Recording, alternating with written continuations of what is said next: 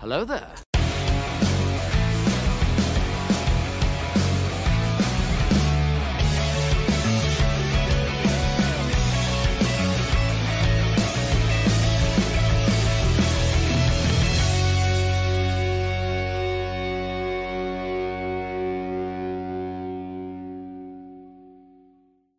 No i witamy was wszystkich bardzo serdecznie. Z tej strony Paweł Kruzer-Klimesz, e, oprócz mnie jak zawsze współprowadzący Chwiściu, a naszymi Hej. gośćmi będą LSE oraz Wild Camel, czyli Adam Zachenter, e, redaktor gry online.pl. Witamy. Czołem, Dzień cześć. dobry. Dzień dobry. E, porozmawiamy sobie dzisiaj troszeczkę o FPS-ach, bo o tych jest ostatnio dosyć głośno, nie ukrywajmy. E, te w dużym stopniu zdominowały, mam wrażenie, między innymi takie serwisy streamingowe jak Twitch, ale nie tylko. E, no będziemy starali się, myślę, znaleźć powody, dla których e, właśnie ten rynek w pewnym stopniu jest dosyć mocno okupowany i naprawdę teraz trzeba się zastanowić, jeżeli ktoś chce faktycznie w te FPS-y grać, na którego poświęcić ten czas wolny, no bo o ile zdaje się, że teraz mamy go trochę więcej, jako że większość z nas pewnie siedzi więcej w domach, to jednak nie mamy go nieograniczonych ilości, nie? I no ciężko byłoby poświę- y, móc zagrać we wszystko. Chociaż niektórym się u nas w redakcji ponoć udaje. Jednak krótko. FPS-y to jest taki gatunek, który ciężko grać pracując jednocześnie. No, to prawda. Także Chociaż da powiedział Kwiściu, ekspert w sprawie grania w trakcie pracy. Dobrze, no myślę, że zaczniemy sobie na spokojnie od początku, e, czyli e, porozmawiamy sobie na tematy najgorętsze, czyli e, Valorant, czyli Warzone, który wciąż się trzyma dosyć mocno, zresztą parę dni temu, bo w środę wszedł kolejny sezon, trzeci. Modern Warfare i te zmiany sezonowe doty- dotyczyły również w dużym stopniu samego Warzone'a. Eee, I płynnie przejdziemy, myślę, w dyskusję podzieloną na podgatunki FPS-ów, tak? Czyli osobno rozpatrzymy troszeczkę sytuację Battle Royali, osobno e, FPS-ów singlowych, które też, e, jak Adam słusznie zauważył, e, obecnie są mocno obleganym też e, tą częścią tego rynku FPS-owego, bo mamy i Duma, i, i, i Rage'a, i Wolfensteina i tak dalej. E, Ale po kolei. E, Zacznijmy może od tego. W jakie ostatnie FPS-y grywacie najwięcej? Dobre. Bo wiem, nie, nie Nie. każdy gra w FPS-y dużo, ale nawet jeżeli nie gra w nie dużo, to zawsze jakiś się jeden pewnie zakładam trafi, w którym spędzasz więcej czasu po prostu, nie? E, W tym momencie mam e, na dysku zainstalowanego Siege'a, bo wróciłem do Siege'a. Mhm. Em, Wywaliłem ostatnio Warzone'a, bo mnie straszliwie wynudził już. Mhm. Em, Miałem Apexa przez jakiś czas, ale niewiele pograłem i mam o dziwo Call of Duty 2 e, do grania w, w multi jakiegoś okazjonalnego. O, A poza tym, e, poza tym e, z ostatnich rzeczy, które grałem, to e, Duma olałem szeroko, ponieważ Doom to nie jest mój, mój styl zabawy. Po prostu to nie jest ten typ strzelania, który, który lubię, więc szkoda mi było tracić czasu, bo gra jest dobra, ale po prostu to, to nie jest mój styl zabawy. mhm. Już bardziej Wolfenstein, więc chyba z singlowych, typowych shooterów to Wolf 2 był, był ostatnio jakąś taką zabawą większą. Znaczy no Modern Warfare jeszcze singiel był, okej. Okej, E, ale tak to Wolf z takich faktycznych singlowych shooterów. O. okej. E, Kwiściu, jak to u ciebie wyglądało? No, ja standardowo grałem w Duma. Jak już mam wrażenie, że w każdym podcaście wspominamy Duma. Mhm. E, I testuję Valoranta cały czas. Chociaż powoli zaczynam niestety przestawać wierzyć w moje umiejętności i, i trochę się odbijam od tego, ale, e, ale to są dwa, dwa shootery. Mam. I Adamie, jak to u ciebie wygląda? Ja jestem świeżo po, po, po zakończeniu przygody z Doomem na PlayStation 4, gdzie e, męczyłem się bardzo z poziomem trudności, miałem z tym jakiś problem. I, ale bardzo mi się gra podobała. Znaczy, początku, po początku sprawiała wrażenie dla mnie trochę przekombinowane i ostatecznie jakoś kupiłem cały ten dziwny, dziwną opowieść i to całe uniwersa, uniwersum, jakie oni tam rozbudowali, lore, historię. Więc jakby świeżo po tym dumie jestem, chyba lepiej już strzelam trochę na padzie niż, niż, niż, niż jeszcze niedawno. E, No i starałem się jak najwięcej achievementów tam wymaksować, ale, ale na platynę nie ma szans, to trochę za dużo jak dla mnie. Rozumiem. No u mnie to akurat myślę, że e, łatwo mi jest określić, że Warzone zabrał mi najwięcej czasu w ostatnim czasie i nadal go zajmuję, bo dosyć regularnie grywam z grupą znajomych e, właśnie w takiego Battle Royale, przez weekend zresztą, w którym był darmowy dostęp do modułu multiplayer z Modern Warfare. Wyfarmiliśmy dosłownie wszystko, praktycznie co się dało wyfarmić tylko w trybie multiplayer, mając dostęp normalnie za darmo tylko do Warzone'a. A Duma, przyznaję się bez bicia, nie skończyłem. Chyba utknąłem, znaczy utknąłem. Utknąłem w znaczeniu takim, że jakoś ciężko jest mi teraz znaleźć czas, żeby do niego wrócić, Przyznaję ale... się, nie, nie dajesz. Tak jest, nie daje rady. A na jednym z ostatnich etapów to już jest e, Necrovol bodaj, coś takiego. A domyślam się, że to, to Ej, musi być nie gdzieś spoiluj. końcówka. E, No nie jest duży spoiler, to jest gdzieś po prostu końcówka gry, zakładam, biorąc pod uwagę ile mam już znajdziek znalezionych i tak dalej, bo muszę znaleźć zawsze wszystko. I, i, I bawiłem się przednio, po prostu no pojawiły się pojawił się Warzone, e, pojawiły się te e, limitowane czasowo pewne rzeczy do zdobycia, plus praca i tak dalej, także trzeba było z czegoś zrezygnować, zrezygnowałem z Duma, bo tego zawsze mogę skończyć w późniejszym terminie, nie? A, no i w sumie tyle, bo ciężko jest mi się wypowiadać na temat e, samego Modern Warfare, bo tego miałem okazję już ograć gdzieś tam w okolicach premiery, to już jakiś czas temu było, jeżeli chodzi o kampanię singlową.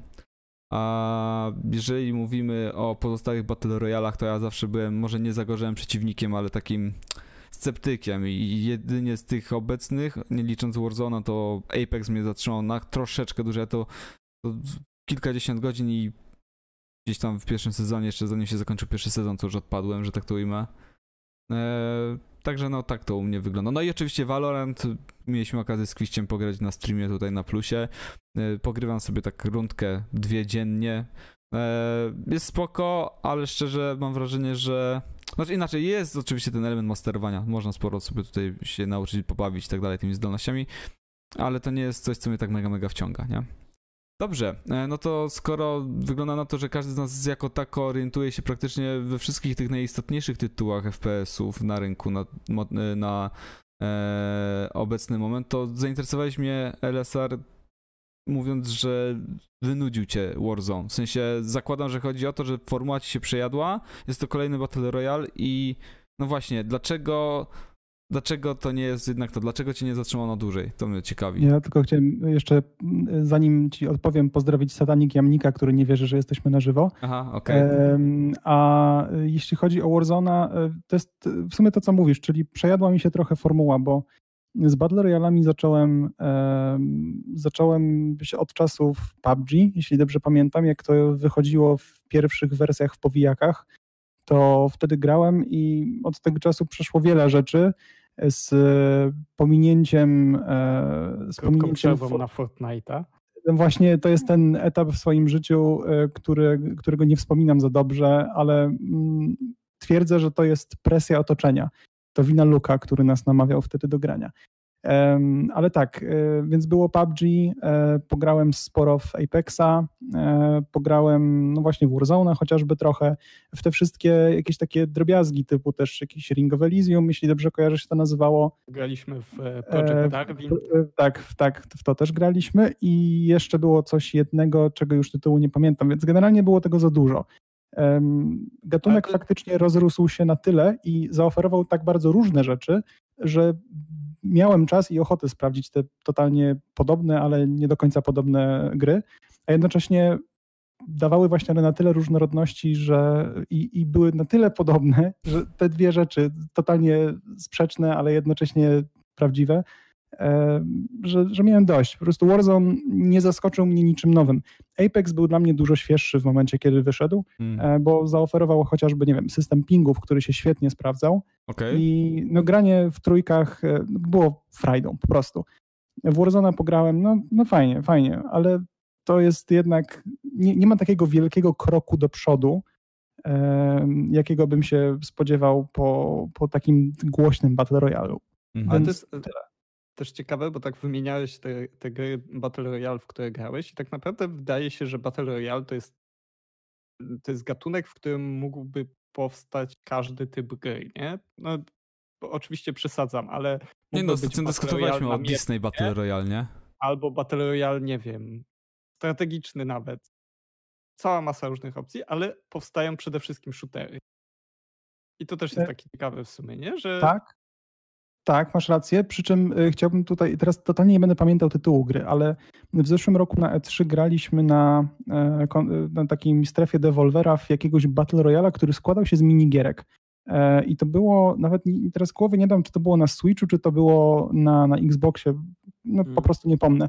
Ale generalnie zaczynało się od tego, że dołączałeś do gry, gdzie było 100 osób, wykonywało się różne minigierki dobierane z, pól, z puli, przepraszam, e, tam powiedzmy na 100. E, No i ostatecznie za każdym razem odpadało trochę, trochę ludzi, przechodziłeś do kolejnego etapu, robiłeś.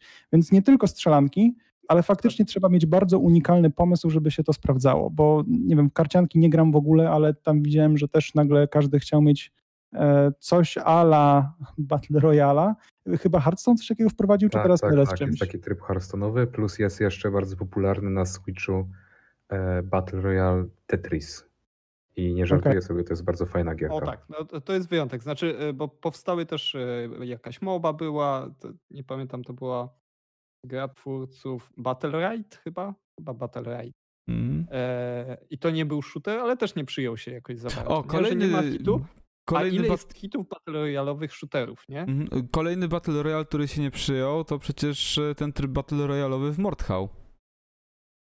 Przecież tam w Bo- tego Battle a, Royale w Mordhau prawie nikt nie grał. Znaczy na początku oczywiście była nowość i tak dalej, ale bardzo szybko ludzie zrezygnowali zupełnie. Ci, którzy przyszli tylko dla Battle Royale, a ci, którzy po prostu grali w Mordhau, no, przerzucali się bardzo szybko na te klasyczne tryby multiplayer, nie? Mhm. To ja nawet nie pamiętałem właśnie, że tam to trafiło w ogóle, ale też nie grałem aż tyle. No, a ten typ nie Ja raz zagrałem, no, sobie dopracowany. przypomniałem. Kto mógł, ten dużo. testował te tryby. Z tego, co kojarzę, nie grałem, ale z tego, co pamiętam, to był taki tryb World of Tanks. A też taki z zmniejszającą się mapą i tam było oczywiście 100 graczy chyba nie było, tam była jakaś mniejsza liczba, ale i tak duża, bo normalnie w meczu masz 30 graczy i dwie drużyny, takim klasycznym. Mhm. A, więc jakby no, kto mógł, ten próbował zobaczyć, czy coś się da wycisnąć jeszcze z tej formuły i pewnie w większości wypadków to było robione tak trochę kolanem upychane, więc pewnie to nie działało po prostu. A w przypadku Mm. shooterów to jest, to się bierze z shooterów, nie? Więc jakby to bardzo naturalnie pasuje do tego. Do tego Tak, przy czym jak e, dowodzi EA i Battlefield 5, e, nie zrobisz Battle Royala i nie będzie co grał każdy, tutaj właśnie Luke na e, czacie zauważył, że tam się nie przyjął. E, Firestorm, który trafił do Battlefielda 5, to była chyba największa porażka w piątce, jaka, jaka istniała i po prostu zmarnowana kasa, zmarnowane pieniądze e, i, i czas deweloperów. Szkoda, że tej Gambriego nie ma, on pewnie by się wypowiedział. E, On się ze mną bardzo zgadza w tym, w tym temacie, bo e, Firestorm to jest po prostu niewypał, totalny. E, I każdy chciał mieć swojego Battle Royala, więc każdy shooter, który, który wychodził, stwierdzał, że hej, może coś, coś pokombinujemy z e, podgatunkiem. Mhm. No i totalna poracha w piątce. Cała reszta kontentu, która trafia do Battlefielda 5 jest spoko i jest przemyślana. No dobra, są zmiany, które nie wszystkim podchodzą, ale jako ogół. A Firestorm to była poracha i nie sądzę, że, dało, że da się znaleźć mecz w Firestormie dzisiaj e, w ciągu, nie wiem, 20 minut. Tak Mhm. strzelam, ale Bo to też wydaje No. się, że to jest dość proste, nie? A zrobimy jedną mapę, wrzucimy 100 osób, ale jest cała masa różnych rzeczy, o których trzeba pamiętać i o których gry takie właśnie, nie wiem, jak Apex e, pamiętały, czyli że te gry muszą się na przykład szybko odpalać, bo giniesz w takim Battle Royale'u, możesz zginąć po pierwszych kilku minutach i co, i później masz czekać w lobby przez 10 minut na przykład, oczekując na graczy, że jednak Battle Royale musi się szybko odpalać, muszą te, te wszystkie e, etapy. W Apexie na przykład etap wyboru postaci jest przecież bardzo krótki, skrócony do minimum, żeby to wszystko szybko zaczynać. Na przykład Tak. Mordhau, on ten typ Battle Royale miał zupełnie nie nadający się grania. Znaczy on był tak, tak strasznie zbalansowany, że było to fajne na, na kilka meczyków, żeby sobie e, popróbować, ale, ale wymagało naprawdę dużo dopracowania. No i kwestia techniczna. Dużo tych gier e, nie dawało rady e, w kwestiach technicznych, czyli przy tylu graczach albo były lagi, albo były problemy z e, serwerami, albo z e, opóźnieniami i tak dalej, więc Mhm. Ale to, to prawda, że mm, to, to, co wspomniałeś, że gra się musi zaczynać szybko, ale to jest e, chyba taki wymóg wynikający ze specyfiki gameplayu. To znaczy w grze, w której bierzesz udział w rozgrywce, nie wiem, z 60 e, czy tam ze setką innych graczy, bardzo możliwe jest, że padniesz nawet jako pierwszy, bądź tam w pierwszych dwóch minutach rozgrywki, co oznacza, że twoje lobby i twoje oczekiwanie nie może być za długie, bo gdyby było za długie, totalnie byś nie chciał próbować z powrotem. Hmm. Także no, no coś, coś w tym jest. że PUBG na początku miało dosyć długi okres oczekiwania, nie? Tam była ta, najpierw ta wyspa, po której się biegało i ludzie robili jakieś idiotyczne rzeczy, a potem ten lot, potem lądowałeś, to, to tak. nawet jak zginąłeś od razu, to następnie... Ale też, że było pierwsze, nie? I dużo tak, ludzie tak. wybaczali, bo o, to było wow. Przy czym jeszcze w przypadku Battlefielda to też się tak zastanawiam, czy to nie jest trochę kwestia oczekiwań. To znaczy, jeżeli ja, który z Battlefieldem spędziłem dużo bardzo czasu, mam ochotę odpalić Battlefielda, to dlatego, dlaczego Battlefield jest Battlefieldem, czyli zagrać w, w plutonach, pobiegać po mapach z Conquestem, jeździć pojazdami, e, zdobywać punkty. Niekoniecznie myślę o tym jako o, o grze, w której miałbym grać w Battle Royale i jakby są, jak ktoś robi jedną rzecz, to zazwyczaj ona jest dopracowana, dobrze zrobiona, nie? A oni to tak dopychali pewnie jakoś przy okazji, Mhm. znając życie, nie zatrudnili całego nowego studia, tylko po prostu do, dorzucili trochę roboty swoim pracownikom, to się odbiło na innych rzeczach i, i tak jak mówię, no ja bym na przykład nie chciał odpalać Battlefielda dla, dla, dla Battle Royale, tak, tak po prostu, bo Ale to nie jest to, moje skojarzenie. Że y, moim zdaniem może udałoby im się to dopasować do Battlefielda, ale to by musiało posiadać te cechy, które ma Battlefield, czyli na przykład robimy Battle Royale, gdzie są składy, nie wiem, dziesięcioosobowe i zajmujemy się zdobywaniem jakichś punktów. Nie wiem, czy to by zadziałało, ale to tak, taki strzał, nie? że zachowujesz ten gameplay, który przyciąga ludzi do Battlefielda, ale, e, ale jednak go modyfikujesz, a nie a zrobimy taki klona PUBG i to ja ale, zaatakuję ale... z drugiej strony, e, Adamie, bo wspomniałeś, że nie odpalałbyś w Battlefielda po to, żeby zagrać w Battle Royale, ale czy odpaliłbyś na przykład e, tryb e, Ground War e, w Call of Duty Modern Warfare po to, żeby zagrać w Battlefielda? E, odpaliłem, mhm. a potem przestałem odpalać. Znaczy odpaliłem go z, z ciekawości, hmm? ale y, jakby bardzo mi się podoba ten, e, ten, te, to zagranie, jakie oni zastosowali w kontekście Warzone, w tym sensie, że to jest osobna aplikacja, nie jeszcze dodatkowo darmowa, więc jakby e, to jest jakby, ja, ja to odbieram jako coś innego trochę, dodatkowego. Hmm? I znaczy to, to była moja refleksja, taka bardzo osobista. Podejrzewam, że część osób ona może dotyczyć, może większości nawet nie. Mhm. Właśnie, ale ja tylko chciałem jeszcze, Adam, nawiązać, że jak to nie odpaliłbyś Battlefielda dla Battle Royale? Przecież każdy chce, chce grać w Battle Royale, przecież tyle jest Battle Royale. Dlaczego? I jej się ciebie pyta, dlaczego byś nie odpalił Firestorma takiego na przykład. Ale totalnie się też e, z tobą zgadzam, że mm, e, Warzone e, jest w ogóle tą, tą ciekawą zagrywką, że masz tu faktycznie jest to osobny produkt. Jest to produkt e, free-to-playowy, to, to, też oczywiście trzeba zaznaczyć, a Firestorm nie pamiętam w końcu, czy trafił jako darmowy tryb też, e, w sensie czy się go dało odpalić, czy trzeba było posiadać grę, to już nie pamiętam. E, w każdym razie Warzone tym sobie wygrał, ale za to będę hejtował Acti za decyzję, że jeśli chcesz zagrać w Warzone, a masz Modern Warfare, to musisz pobrać wszystko razem jak zobaczyłem, że muszę pobrać 185 giga gry, hmm, hmm, hmm. to myślałem, że wyrzucę kogoś przez okno w tym momencie. E, no ale zrobiłem to, no bo chciałem sprawdzić Czy gierę. Wyrzuciłeś kogoś przez okno? E, prawie, prawie. Na nie, szczęście mam siatkę w oknie. A, okej, okay, ściągnąłeś grę, w porządku. Tak, tak, więc ściągnąłem e, i, i pograłem chwilę, no spoko, fajnie.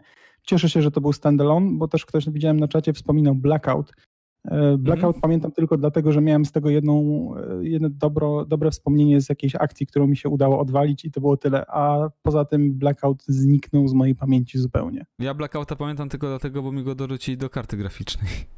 O, no to widzisz. Też dobre rozwiązanie. Jak widać da się. Da się.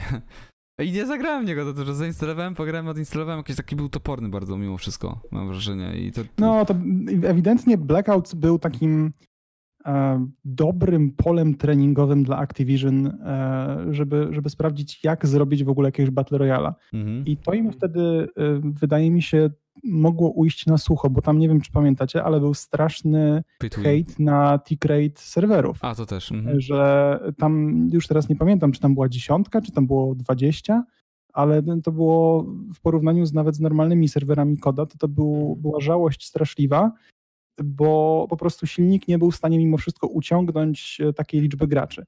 Więc wtedy myślę, sporo się nauczyli i w momencie, kiedy Warzone już wyszedł, to byli bogatsi od doświadczenia z wydania tak naprawdę jednego Battle Royala. Także no, poradzili sobie to dzięki Chociaż nie? wydawanie Tak, to wydawanie, ale development to development, nie? To dwa zupełnie odrębne studia robiły No tak, tak w skrócie. Z takich ciekawostek to chyba dzisiaj nawet pisał na firmowym Slacku Maciek, jak to odpala sobie e, Battle.neta i Battle.net za każdym razem krzyczy mu hej, ściągnij 20 gigabajtów malutkiej aktualizacji do, do Warzone i, i właśnie Maciek tak jakby ściąga, ale coraz bardziej ma opór przed robieniem tego. A, a pamiętam właśnie co do Blackout, to pamiętam, że strasznie mnie, ja się odbiłem od tego od takiego chaosu, takie miałem wrażenie, że tam się po prostu szybko ginie, a, a jeśli Jak w już, każdym znaczy ja rozumiem, że to może Nie, w każdym Call of i Duty tak w sumie. dalej, a, proszę? No tak, ale Mhm. dla mnie na przykład fajną rzeczą w PUBG było to, że widziałeś przeciwnika i on był na tyle daleko, nawet jak był blisko teoretycznie, że nawet nie warto było marnować amunicji na niego, bo raz, że się odkryjesz swoje miejsce, to bardziej taktycznie myślałeś, nie? Mhm. A, a tam mamy wrażenie, że taki, ale to już to jest po prostu kwestia tego, co kto lubi. Ewidentnie ludziom się to spodobało. To znaczy gracze, Mm. gracze to polubili taki, taki tryb. Znaczy wydaje mi się, że tutaj rolę mogło grać to, że jednak korowi odbiorcy koda to są ludzie, którzy są przyzwyczajeni do tego dosyć charakterystycznego, mam wrażenie, time to killa w kodzie, który jest dosyć krótki. E, Mhm. Więc to, że grali po prostu w Battle Royale, ale w styluwie koda i mówiąc styluwa mam na myśli przede wszystkim gameplay design, tak? To im to nie przeszkadzało, nie? A ponieważ tytuł był płatny, a nie darmowy, to też napływ klasycznych odbiorców Battle Royale wcale nie był aż tak duży, zakładam. Tak, bo jeśli miałeś ochotę na Battle Royale, ale niekoniecznie na Call of Duty, no to, to nie był twój pierwszy wybór, prawda? No, E, To żebyśmy tylko nie zamykali się w tych e, Battle Royalach, to ja bym chciał tutaj odnieść się też do wspomnianego przez ciebie Cruiser Ground War'a, mhm. e, w którego ja przyznam się szczerze, nawet nie odpaliłem, bo O. totalnie mnie to nie interesowało. Chociaż ja jestem wielkim fanem Battlefieldów i właśnie Conquestów na wielu graczy, ale ja ogólnie jakby stoję, pos- stoję w obozie battlefieldowym, ale koda odpadam, odpalam co jakiś czas e, po to, żeby sobie szybko postrzelać w de- deathmatchach e, w małych grupach ludzi.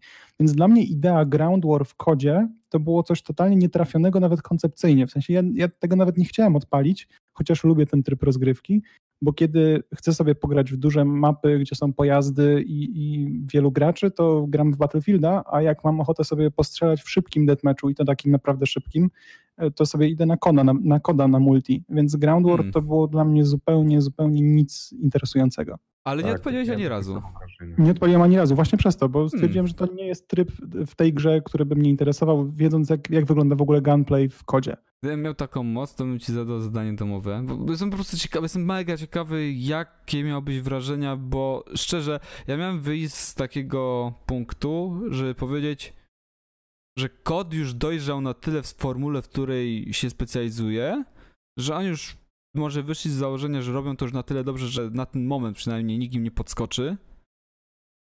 I zaczynają zwracać swoje oczy w kierunku ich największego konkurenta na rynku od, zawsze, czyli właśnie Battlefielda, i próbują zrobić to, co robi Battlefield, tylko że lepiej.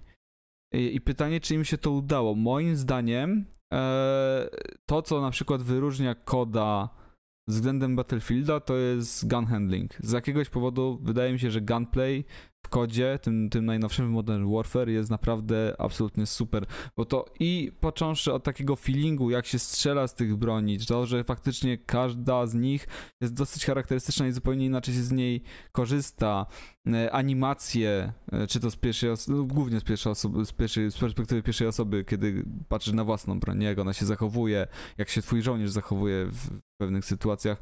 E, rozwiązania typu, y, że możesz się praktycznie oprzeć o każdą powierzchnię, zamiast tego, moim zdaniem, dosyć idi- idiotycznego już y, i pochodzącego troszeczkę chyba nawet z Rainbow Sixa, wychylania się. No nikt normalny nie idzie skrzywiony na, w prawo czy w lewo, nie? Żeby wychylić za ścianę. Raczej to opiera się o podejściu pod ścianę najpierw i potem oparciu na przykład broń, żeby ją stabilizować o framugę drzwi i wtedy się wychylić, nie? Zasłaniając resztę ciała za ścianą. E, Kod to dobrze realizował i powoli doszli do wniosku, że czas po, popracować nad tym, aby ich, ich pomysł, ich, ich design FPS-owy przenieść na arenę, na której do tej pory nie czuję się pewnie, bo większość kodów po prostu silnikowo nie była dostosowana do tak dużych map, tak dużych starć, takiej dużej ilości graczy, nie?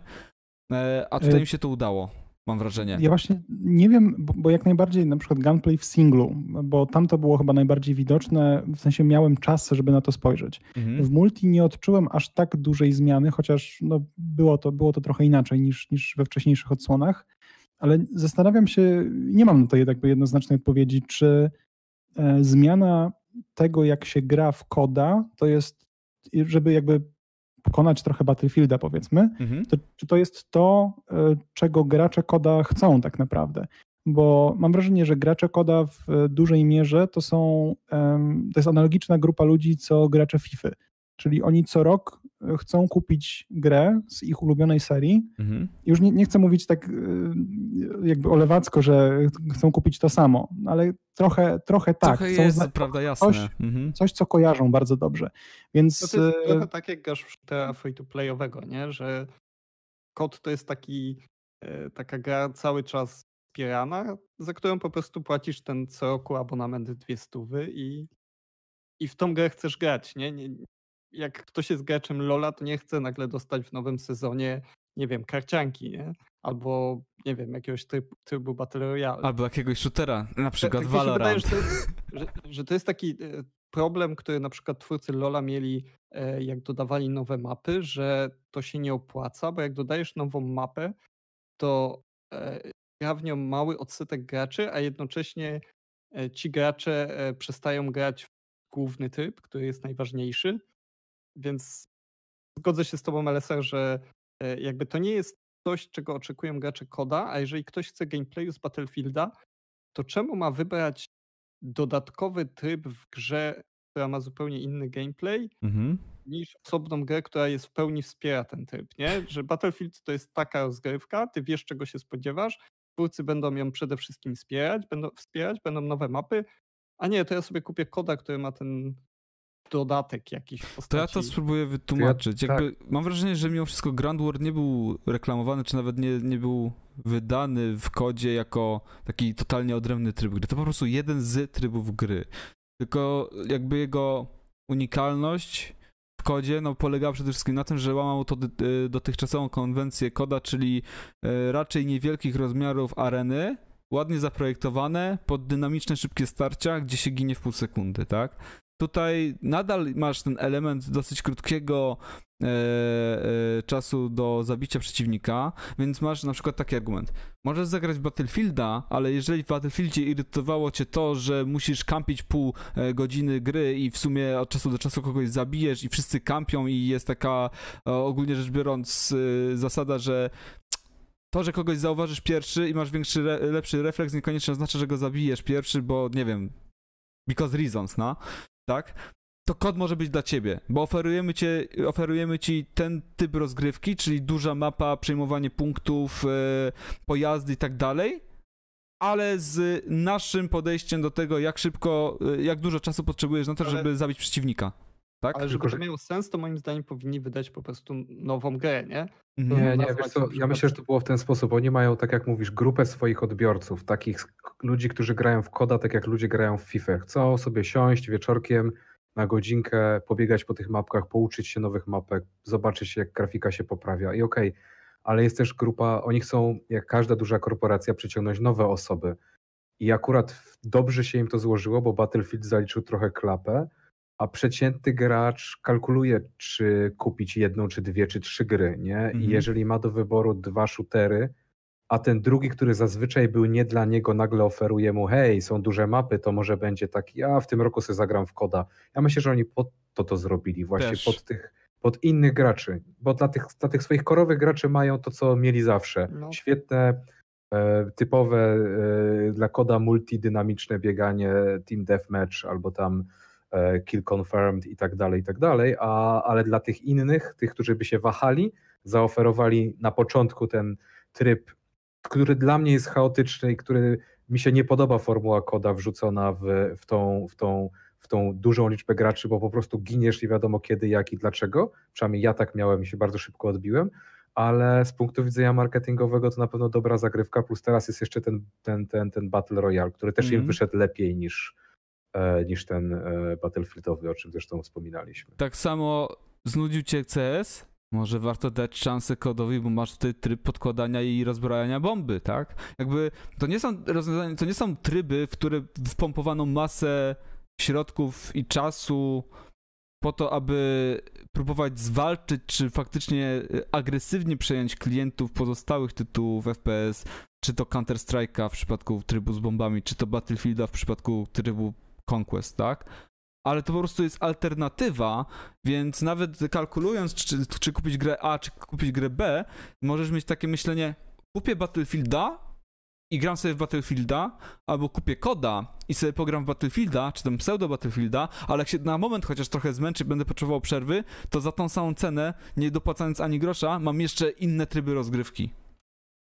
No to znaczy macie rację, że to pewnie e, w przypadku jeszcze płatnej gry, nie, to może zwiększyć tą sprzedaż od 5%, co w przypadku koda no 5% to są olbrzymie więc pewnie tak to kalkulują, ale to, że to nie są rzeczy, w które zainwestują duże pieniądze, chyba mhm. że to chwyci albo nauczą się tego lepiej, tak jak było z tym Battle Royalem i później wydamy coś większego. Hmm? Coś, coś w tym jest.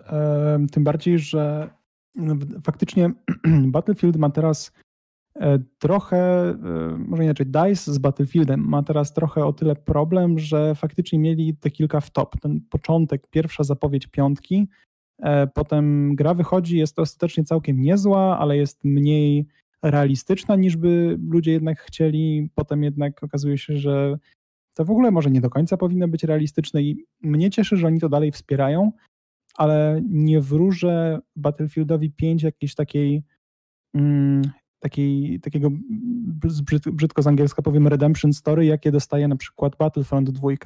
Bo Battlefront 2 zaczął tragicznie, ale imponujące jest to, że oni cały czas dodają tam nowy content. I pomimo, mm. że mnie już ta gra przestała zupełnie interesować, e, bo już się z nią zmęczyłem i tyle, to jednak szanuję, że cały czas dodaje się tam nowe elementy, dodaje się tam nowe, jakby, wiem, nowe mapy, nowe, nowe rodzaje żołnierzy, nowe bronie. Ostatnio tam chyba bohaterów. E, bohaterów, mapy. właśnie.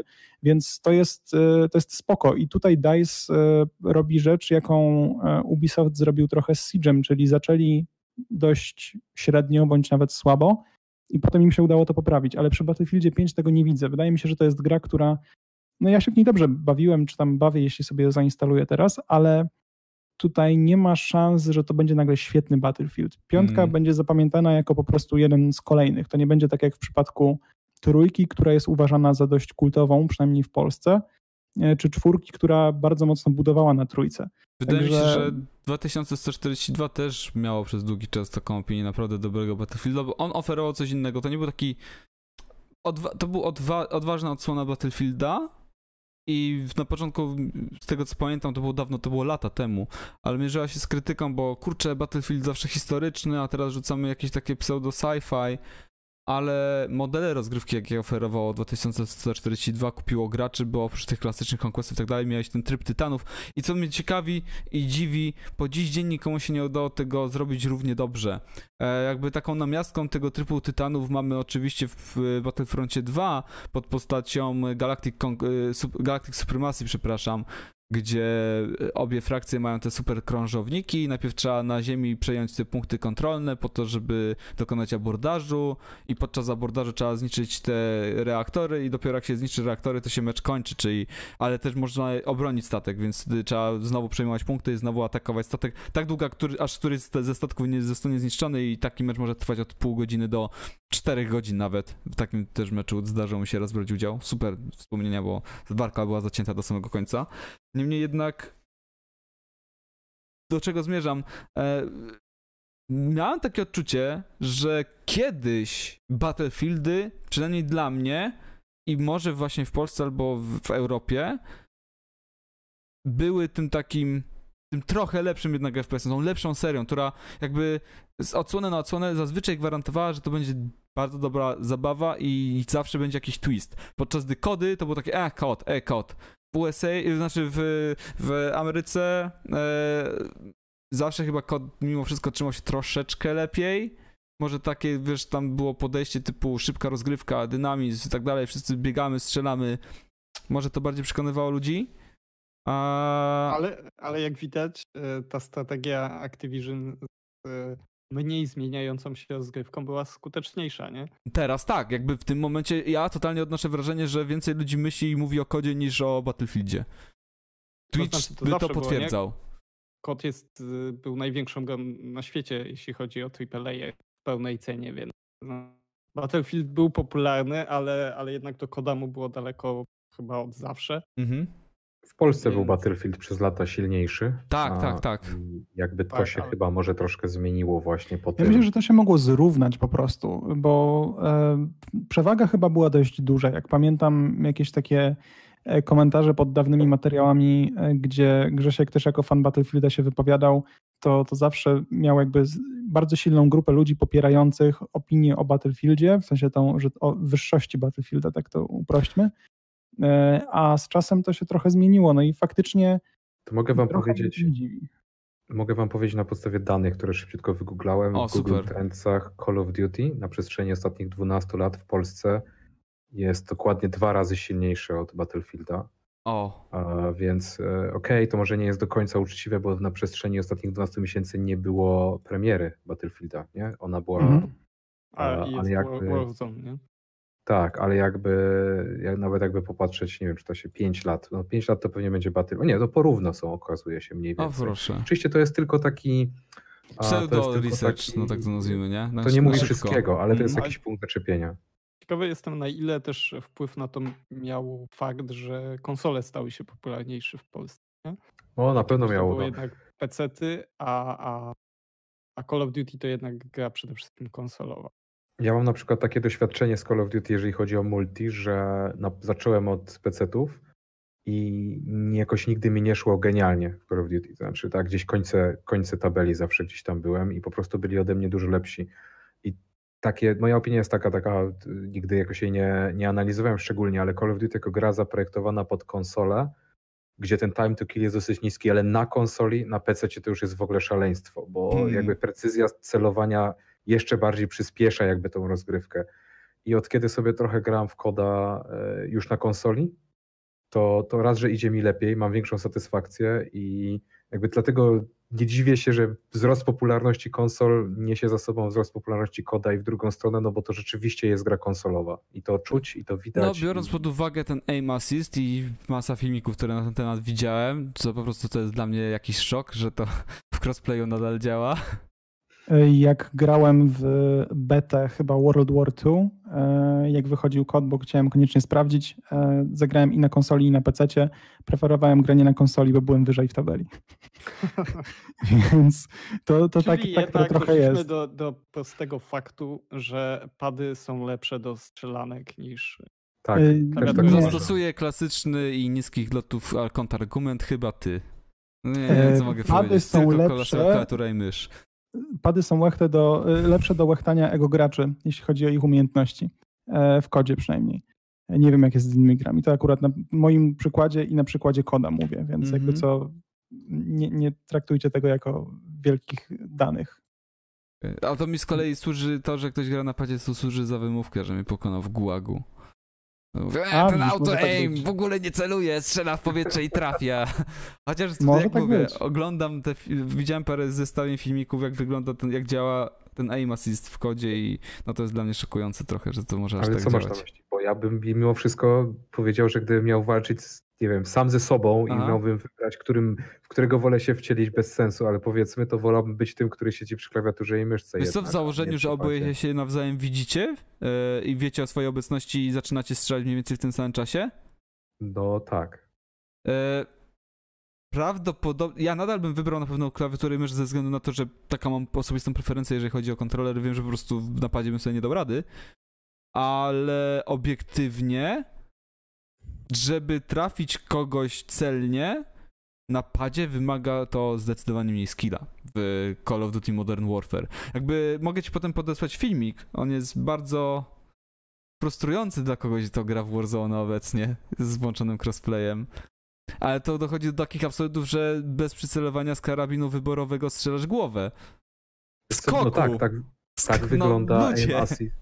Tak wygląda aim assist, jak oglądałem kiedyś, pamiętam takich mistrzów, e, mistrzów snajperek w Call of Duty, zawsze mnie to fascynowało, no bo to jest cała technika polegająca na tym, że ty naciskasz przy, przycelowanie, I zanim w ogóle cokolwiek przyceluje, to już tak naprawdę jest po wszystkim. Bo tak, masz magnetyzm kuli, to jest dramat jakiś po tak. prostu. Tak. Ale tylko, że akurat na konsoli jakby to zrównuje mam wrażenie, że to zrównuje poziom trochę bardziej, to znaczy, że nie, ale właśnie problem polega gorsi na tym... gracze są bliżej tych lepszych, takie mam wrażenie, zgoda, że to Zgoda, bo tak. są to ograniczenia związane z kontrolowaniem celowania grzybkami, nie, a nie myszką, która jest mhm. precyzyjniejszym narzędziem, tylko problem polega na tym, że w momencie, w którym spotykają się gość o dużych umiejętnościach na klawiaturze z gościem o podobnych albo nawet nieco mniejszych umiejętnościach na padzie, to mamy przynajmniej to wrażenie, że jest na równych szansach grają. Ale w momencie, w którym masz gracza casualowego, który gra na klawiaturze i myszy, to jest postawiony w sytuacji bez szans.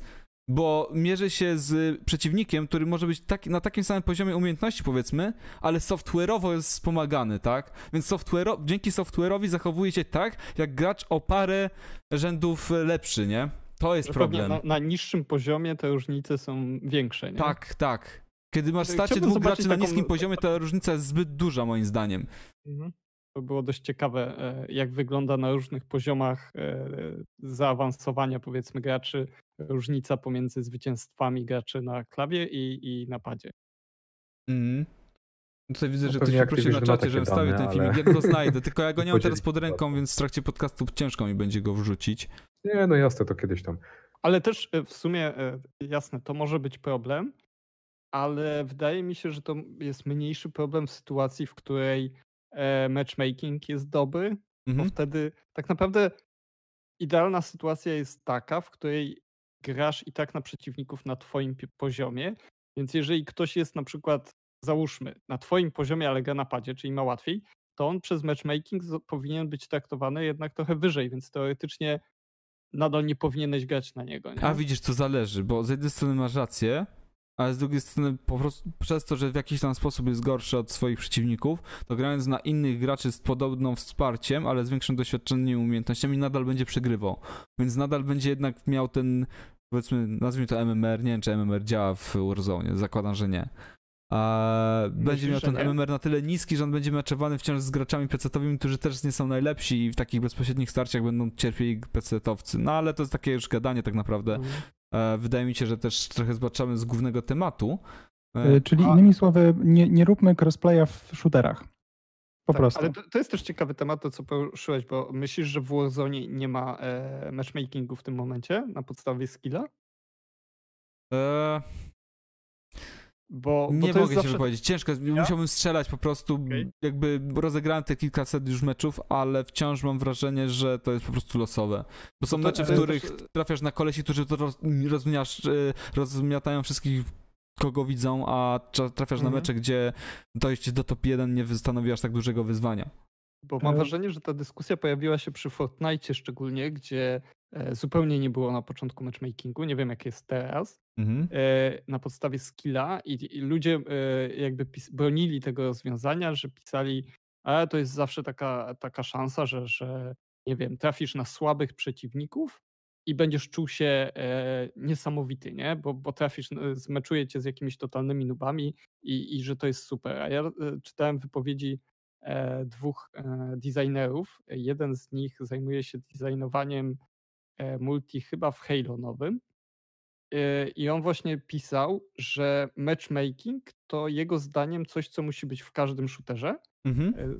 na podstawie skilla, bo według jego badań wynika statystyk, że gracze dużo bardziej nie lubią trafić na dużo silniejszych graczy, niż e, lubią dominować słabszych. -hmm. Że to mhm. jest tak, że jeżeli dominujesz słabszych, to okej, okay, to jest fajne, ale, masz ale nie, nie? Te, nie masz takiej satysfakcji, a jak trafisz na mecz, w którym dostaniesz totalny oklep, to jest dużo większa szansa na to, że zupełnie przestaniesz grać w tą grę na, tego dnia, bo, bo czujesz się, że to nie ma sensu. Tak, ja, masz wrażenie, ja że nie miałeś tak szans, samo, to byś nie zrobił, tak? Ja mam do, dokładnie to samo w Valorancie, że ja nie jestem jakimś super, nie, nie wiem, grałem w koda ostatni raz pewnie z 15 lat temu i, y, i no jestem słaby, ale jak trafiam na matchmaking, w którym gracze są podobni, to nawet jak przegrywam, czuję się fajnie, nie? Bo mam tutaj jednego killa, drugiego killa. A dzisiaj miałem taki mecz w Valorancie, w którym zaliczyłem bodajże trzy kile, e, reszta teamu miała po 20 parę i zupełnie zeszła mi ochota grania w Valorant. Znaczy to był taki, y, taki mecz, w którym wychodzę, ginę i okej, okay, fajnie, nie? no rozumiem I... co chodzi. Poczułeś się trochę jak te boty z kampanii. Jakby zgadzam się z, właśnie z opinią tych designerów, że matchmaking na podstawie skilla to powinien być totalny standard. To jest coś takiego, że no ciężko mi sobie wyobrazić właśnie, że wychodzi gra i, i nie ma tego meczu. To, żeby dodać Wam tutaj tylko ciekawostkę, w kwietniu trochę było newsów na ten temat, że jeden z YouTube'owych kanałów przeprowadził małe badania na temat tego, czy istnieje skill-based matchmaking w Warzone i jakby po zebraniu danych, które gdzieś tam sobie e, z gry wyłapał, to wyszło mu, że jak najbardziej musi być. E, jest kilka artykułów na ten temat. Mhm. mhm. E, więc podobno Activision mówiło i na evencie przedpremierowym, i twierdziło potem, że ani w Modern Warfare, ani w Warzone nie ma SBMMA, a tutaj się okazuje, że jednak chyba jest. Bo to nie jest tradycja Call of Duty i to jest chyba dosyć e, źle widziane, zwłaszcza u hardkorowych graczy, tych, którzy youtuberów, którzy żyją między innymi z tego w Call of Duty, na pewno wszyscy widzieliśmy. A montaże. Widzieliście te filmiki, tak, że tutaj, prawda, 50 kili, bomba, e, prawda, zabijająca wszystkich i tak dalej na sam koniec zrzucona. No tak, bo killstreaki przecież no muszą tak, być mecze, tak. gdzie jest dysproporcja sił przez to, żeby jeden z graczy mógł dominować jak jakiś absolutny tak, szajbus. No. A to jest bardzo głośny e, i znaczący głos tych graczy i jeżeli oni będą trafiali na mecze z samymi sobą, to zaczynają mieć problem i im się przestaje gra podobać, nie? A z drugiej strony to musi dbać też o takich zwykłych graczy, którzy jeżeli będą brali mm, regularnie taki naprawdę ostry łomot, to, to to będą się zniechęcali. Ja też przecież, zresztą ja, no każdy z nas ma, tak jak Kwiści mówi, że kiedy był słabszy, to mu przychodziła ochota, kiedy ja mam taki dzień, że trafię na trzy mecze, gdzie rzeczywiście ktoś wymiata i po prostu moją drużyną ora w Call of Duty, to nie mam ochoty już grać dalej, nie? Odkładam. No, ale e, co było ciekawe, to e, ci sami designerzy pisali też o tym, że niekoniecznie właśnie casuale, ale ta sama zasada dotyczy, e, to było fajne, te, te, te procenty, czyli gracze 1% najlepszych graczy też nie jest szczęśliwy, jak trafia na ten pół procenta jeszcze lepszych graczy. I tak samo to działa, że obojętnie jaki jest ten poziom, to jasne, są takie przypadki, ci najlepsi z najlepszych, najlepszych, oni lubią sobie pozamiatać, nie? Być e, no tak, bo to jest każdego. jakieś tam wynagrodzenie czasu i wysiłku poświęconego na, na sterowanie danej gry. Ale jednak tych graczy, którzy są aż na takim poziomie, to jest malutko. Nie? Mm, to prawda. Tylko, że oni też są najgłośniejsi, oni, nie wiem, streamują, oni e, klamują tą grę. To tak, ja nie będę podważał tutaj badań, o których wspominał LSR, bo jest całkowicie możliwe, że tak jest. Ja po prostu mówię o takich prywatnych odczuciach gram, nie? że mam wrażenie, że te mecze bywają totalnie losowe, bo tak jak większość czasu rzeczywiście powiedzmy, że takie dojście do top 15 to jest taki standard, przynajmniej do czasu, kiedy były e, trójki, nie czwórki. Te czwórki to totalnie pomieszały w tym matchmakingu, mam wrażenie. E, ale ponad dzisiaj wróciły, tak mi kolega dał znać, że już dzisiaj można grać trójki spokojnie. O tyle zdarzały się mecze, gdzie na przykład miałem wrażenie, że ja ciągle trafiam na kolesi, którzy patrzą w moim kierunku, ja ginę w momencie, w którym na mnie spojrzą. Że to nawet nie jest kwestia wystrzału z broni, tylko po prostu ginę, bo, bo, bo, mam, tak, jest taka dysproporcja skilla, że ja nawet nie mam czasu odpowiedzieć, nie? No, cokolwiek zrobić. Podczas gdy też bywały mecze, gdzie e, nawet te, które wygrywałem ostatecznie z zespołem, e, no gdzie popełniałem totalnie takie poważne moim zdaniem błędy, typu przeładowywałem broń w nieodpowiednim momencie i gościu mnie widział i on do mnie strzelał i on potrafił cały magazynek wystrzelać i mnie nie zabić. To, to było absolut, absurdalne, że z kimś takim zostałem zmeczowany. E, do tego stopnia, że nie mając amunicji, zatłukłem go gołymi pięściami, tak? Gość miał amunicję, ja nie miałem w ogóle nic i tak byłem w stanie go pokonać. I był jeszcze dystans między nami, to nie było tak, że stałem obok niego. Także... Wiesz, zawsze to może być kwestia, że dał bratu zagrać albo coś w tym stylu. No, może, ale... ale do... wydaje mi się, że Battle Royale mają tutaj jeszcze jeden czynnik, który może nawet wpływać na to, czy jest tutaj matchmaking na bazie skilla, mhm. czyli trochę losowość tego, co zdobywasz na mapie. Bo możesz być e, dobrym graczem, ale na przykład trafisz na kiepski lód w okolicy, mhm. a gracz, który jest tylko trochę słabszy od ciebie i w teorii, gdybyście byli z takim samym wyposażeniem, to by poległ, on będzie miał coś lepszego albo będzie miał lepszą pozycję akurat w tym momencie. Więc wydaje mi się, że, że ta losowość Battle Royala może wpływać też trochę na to, jak działa sam ten skill-based matchmaking i, i może go trochę zaburzać, albo Mhm. może po prostu trzeba dopasować algorytmy, jak łączyć graczy jednak, żeby mimo wszystko starać się to równać. Może tam jest po prostu margines błędu większy albo mniejszy. Ale Ja może zboczę właśnie w tą alejkę na moment, jeszcze zanim oddam ci kwiściu głos, bo wspomniałeś o, o lucie, nie? I o przewadze, jaką daje znalezienie tego czy tamtego i właśnie to, co chciałem zaznaczyć, że fajne to, co, nazwijmy to w cudzysłowie, w cudzysłowiu, e, odkrywczego, co robi kod y, w formule Battle Royale, to właśnie wbrew wszelkim oczekiwaniom starają się minimalizować wpływ szczęścia na te starcia, bo jednak e, jasne, cała wczesna faza rozgrywki opiera się głównie o to, komu uda znaleźć RPG albo jakąś dobrą N4. Tak jednak e, dosyć wcześnie, chociaż trochę jest to teraz opóźniane, e, stać cię na zrzut, w którym masz idealnie e, dopicowany, doprecyzowany pod swój styl gry i swoje umiejętności zestaw broni i perków, tak? E, więc e, w 95% przypadków w late game'owych starciach, gdzie już zostają te najlepsze 10-5 zespołów, to o zwycięzcy decyduje to, kto lepiej taktycznie porusza się po mapie, bo zajmuje istotniejszą pozycję z punktu widzenia prowadzenia starcia na odległość, e, a nie to, kto jakiego miał farta przy znajdowaniu przedmiotów czy questów. No po prostu każdy z was dysponuje dwiema brońmi, czy to jest broń główna i boczna, czy dwie bronie główne, to zależy od, od perków. E, Każdy z was ma pełną dowolność w doborze ek- ekwipunku taktycznego i zabójczego i decyduje to, jak korzystacie z tych narzędzi, jak dobrze rozumiecie narzędzia, e, które sami zdecydowaliście sobie wybrać na dany mecz, nie? Więc e, no to jest, e, o, myślę, bardzo istotna mimo wszystko różnica względem pozostałych Battle Royali, gdzie jednak mimo wszystko nawet na tych końcowych etapach może się zdarzyć tak, że jednak to szczęście bardziej zdecydowało nawet o wyniku tego pojedynku jeden na jednego niż faktyczne umiejętności, bo jeżeli jesteś w sytuacji, gdzie masz snajperkę, jesteś świetnym snajperem, ale z jakiegoś powodu nie mogłeś znaleźć broni do walki na e, mały zasięg, a jednak jesteś zmuszony do prowadzenia tylko i wyłącznie takiej walki w danym momencie, no to jesteś z góry skazany niemalże na porażkę, nie? Chyba, że jest dysproporcja skilla, która by uzas- uzasadniała zwycięstwo nad kimś, kto ma lepiej dostosowany gear do tej sytuacji, nie? To już są strasznie skomplikowane rzeczy. Ale, ale tak. E, Mów, Alessa, mów. Nie, nie, ja nie mam tutaj nic ciekawego do dodania. Za mało grałem w Warzona, żeby się móc wypowiedzieć, czy to tak faktycznie działa. Więc śmiało możesz mówić. E, To chodziło mi raczej o to, że e, też e, taki ciekawy aspekt shooterów sieciowych zauważyłem przy Valorancie, czyli to jak, jak właśnie różnego typu tryby każą graczy za to, że są słabsi?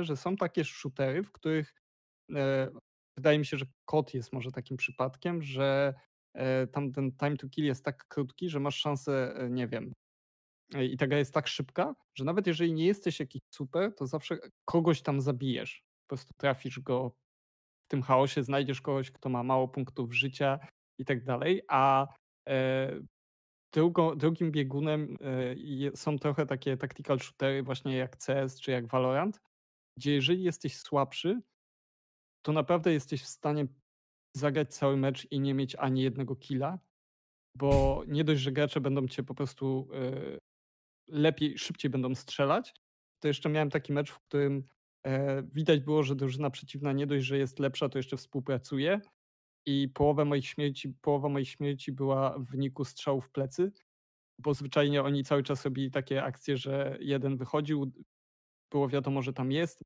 c- a reszta teamu w tym momencie zachodziła nas wszystkich od tyłu i po prostu zabijała, nie? Bo znali mapę, bo wiedzieli, jak używać umiejętności. I to też ma wpływ, wydaje mi się, na popularność chociażby Battle Royale, gdzie nawet jeżeli jesteś słaby, to przez to, że ta gra e, polega przede wszystkim na przeżyciu jak najdłużej, to ja- tak grałem w Apexa, zanim tam jeszcze był matchmaking, bo wydaje mi się, że teraz właśnie jest skill-based matchmaking w Apexie.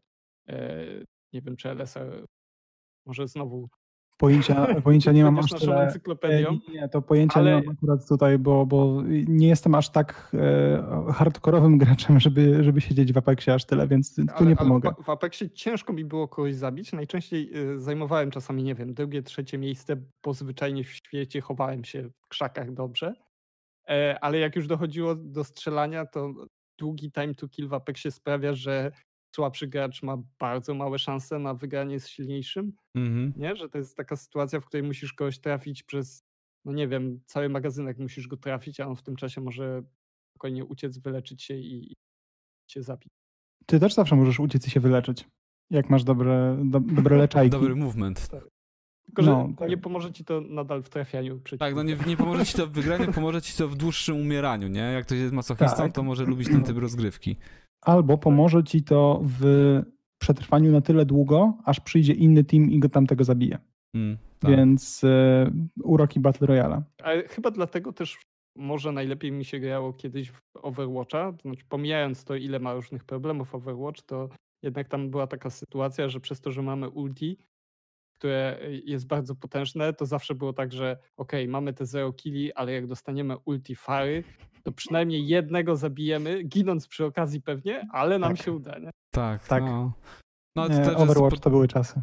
to też jest to Tak. podejście, że jednak e, i ta ogromna dysproporcja i moim zdaniem trochę krzywdzące porównanie Valoranta do Overwatcha właśnie, gdzie dodatkiem do umiejętności była broń w przypadku Overwatcha i to umiejętności w dużej mierze decydowały o tym e, jak, jakim graczem jesteś, tak? Jeżeli umiałeś dobrze wykorzystać umiejętności, a skorzystając z broni danej postaci byłeś taki średni, to w większości przypadków mogłeś sobie radzić bardzo dobrze, a przynajmniej na pewno mogłeś znaleźć postaci, które będą to premiowały. Oczywiście nie mówię o Hanzo czy snajperskich postaciach, bo tutaj wiadomo, broń y, pełni główną rolę mimo wszystko.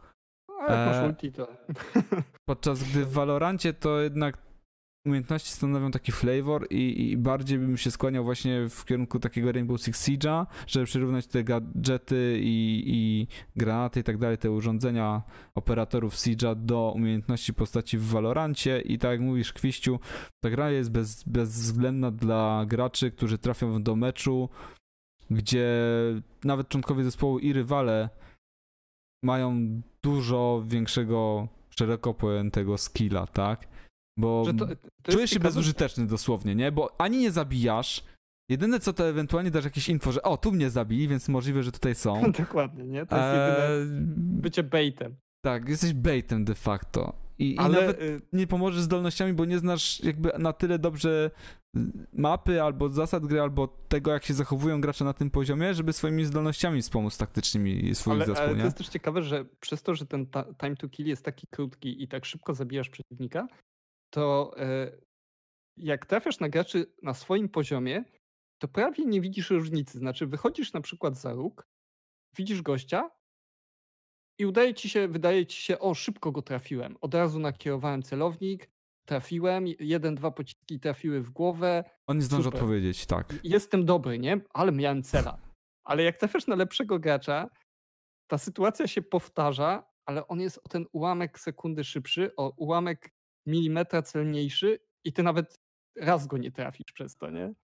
To jest takie, no, No jedyne, co mnie irytuje w tej formule ogólnie, tak też nawiązując do CS-a, to to, że zasady gry ułatwiają zadanie lepszemu graczowi. Rozumiem przez to to, że przykładowo w momencie, w którym jesteś trafiany w Valorancie czy w CS-ie, to trafiony jeszcze dodatkowo ma kary do prędkości poruszania się. Jakby nie wystarcza już fakt, że ponieważ cię trafili jako pierwszego, więc w większości przypadków na przykład ktoś zauważył cię zanim ty zauważyłeś jego, albo ma lepszy refleks, więc zaczął strzelać do ciebie pierwszy, to jeszcze ci dowalają tą karą do poruszania się, więc nawet jakbyś chciał się schować, to nie masz prawie nigdy na to szans, nie? To jest Mhm. irytujące dla mnie. Jakby nie kumam, yy, nie kumam dlaczego to jest zrobione. Ja rozumiem, że to ma na celu na przykład e, wyeliminowanie sytuacji, gdzie ktoś o jakimś super mega szybkim refleksie i otrzymujący ten damage zacznie odwalać chore gówno za przeproszeniem, skakać, nie wiem, kłaść się i e, robić e, Neo z Matrixa i zacznie ci oddawać w momencie, w którym ty już będziesz musiał przeładować. O tyle jednak tak duży, tak duża kara do poruszania się, do możliwości przemieszczenia się w momencie, w którym jesteś w sytuacji, gdzie przeciwnik i tak już ma przewagę, bo strzela do ciebie pierwszy, trafia pierwszy. E, No jesteś bez szans, chyba że przeciwnik faktycznie jest dużo gorszy i sam z siebie przestaje cię trafiać. Tak? To, to mnie tylko dziwi i trochę przeszkadza. A tak poza tym spoko. Valorant spełnia moje oczekiwania. Jak miał wybierać, wolałbym grać w CS-a niż w Valoranta, ale właśnie, bo myśmy z Kwestią trochę pograli. Adam, y, LSR, wyście w ogóle coś obserwowali, oglądali, bo zakładam, że nie graliście. Obserwowałem, jak dużo ludzi ogląda gry na Twitchu tylko po to, żeby zdobyć klucz Dropy. do bety. No To, tak. było, to była jedyna rzecz, którą obserwowałem. No ja widziałem parę gameplayów, poczekam aż będę mógł zagrać, więc jakoś nie jestem. Okej, za kumam. bardzo. Dobrze, to nie będziemy się jakoś bardzo rozwijać na ten temat, Znaczy, to ja, ja myślę. bym jeszcze tylko poruszył jeden temat, który Mhm. też e, jest ciekawy w przypadku Valoranta i, i porównanie do CS-a, e, bo tutaj obstawiam, że w, wśród rozmówców jest więcej zwolenników realistycznych shooterów, się domyślam. E, Może. Nie wiem. Nie, nie mam A- odpowiedzi. Tak, e, bo to, co jakby fajnie Valorant pokazuje, ja na przykład y, wolę shootery, nie wiem, science fiction albo fantazy i tutaj w Valorancie przez to, że są te umiejętności, to mam wrażenie, że e, daje, przez to, że ta gra jest science fiction powiedzmy, czy nie nazwa fantastyczna, to daje to twórcom dużo więcej, dużo większe pole do popisu, jeśli chodzi o jakieś umiejętności czy możliwości e, zmiany e, w gameplayu.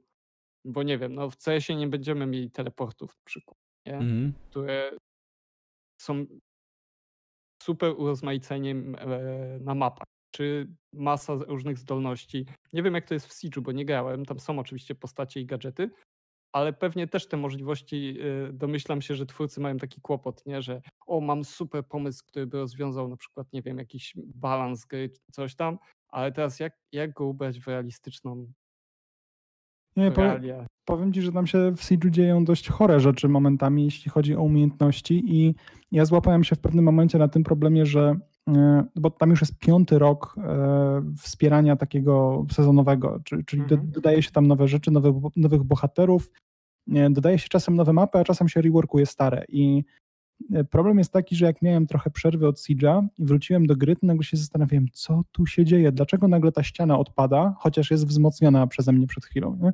Także e, jak nie kojarzysz umiejętności bohaterów, to w pewnym momencie twoja gra totalnie e, traci, znaczy twoja, umiejętność rozumienia pola, może o w ten sposób, e, traci, traci bardzo dużo. No To jest właśnie to, dlaczego, jak sądzę, ludzie grają w Call of Duty i tylu ludzi kupuje Call of Duty co roku, bo to jest gra, która nie wymaga od ciebie jako człowieka, który na przykład pracuje, nie wiem, jest studentem, jest zajęty, nie, nie ma czasu. To, to, co opowiadacie o Valorancie albo o Siege'u, ja akurat tutaj nie grałem, ale to brzmi trochę jak gra MOBA, nie? W tym sensie, że mówicie... Studiowanie gry, Mhm. tak? Tak, że nie znam się, nie wiem o co chodzi na mapie, więc jestem mięsem armatnim. No to jakbyś wszedł do meczu Lola i nie znał postaci, to też w zasadzie nie pomagasz drużynie w żaden sposób. Mhm. To, to jest gra, która wymaga od ciebie raz nauczenia się, dwa kontrolowania tego, co się dzieje. Tak jak mówisz, wracasz do, do Siege'a i nie wiesz, co się dzieje, nie? Czyli musisz jeszcze nie tylko się raz jej nauczyć, ale jeszcze na bieżąco wiedzieć, co się dzieje.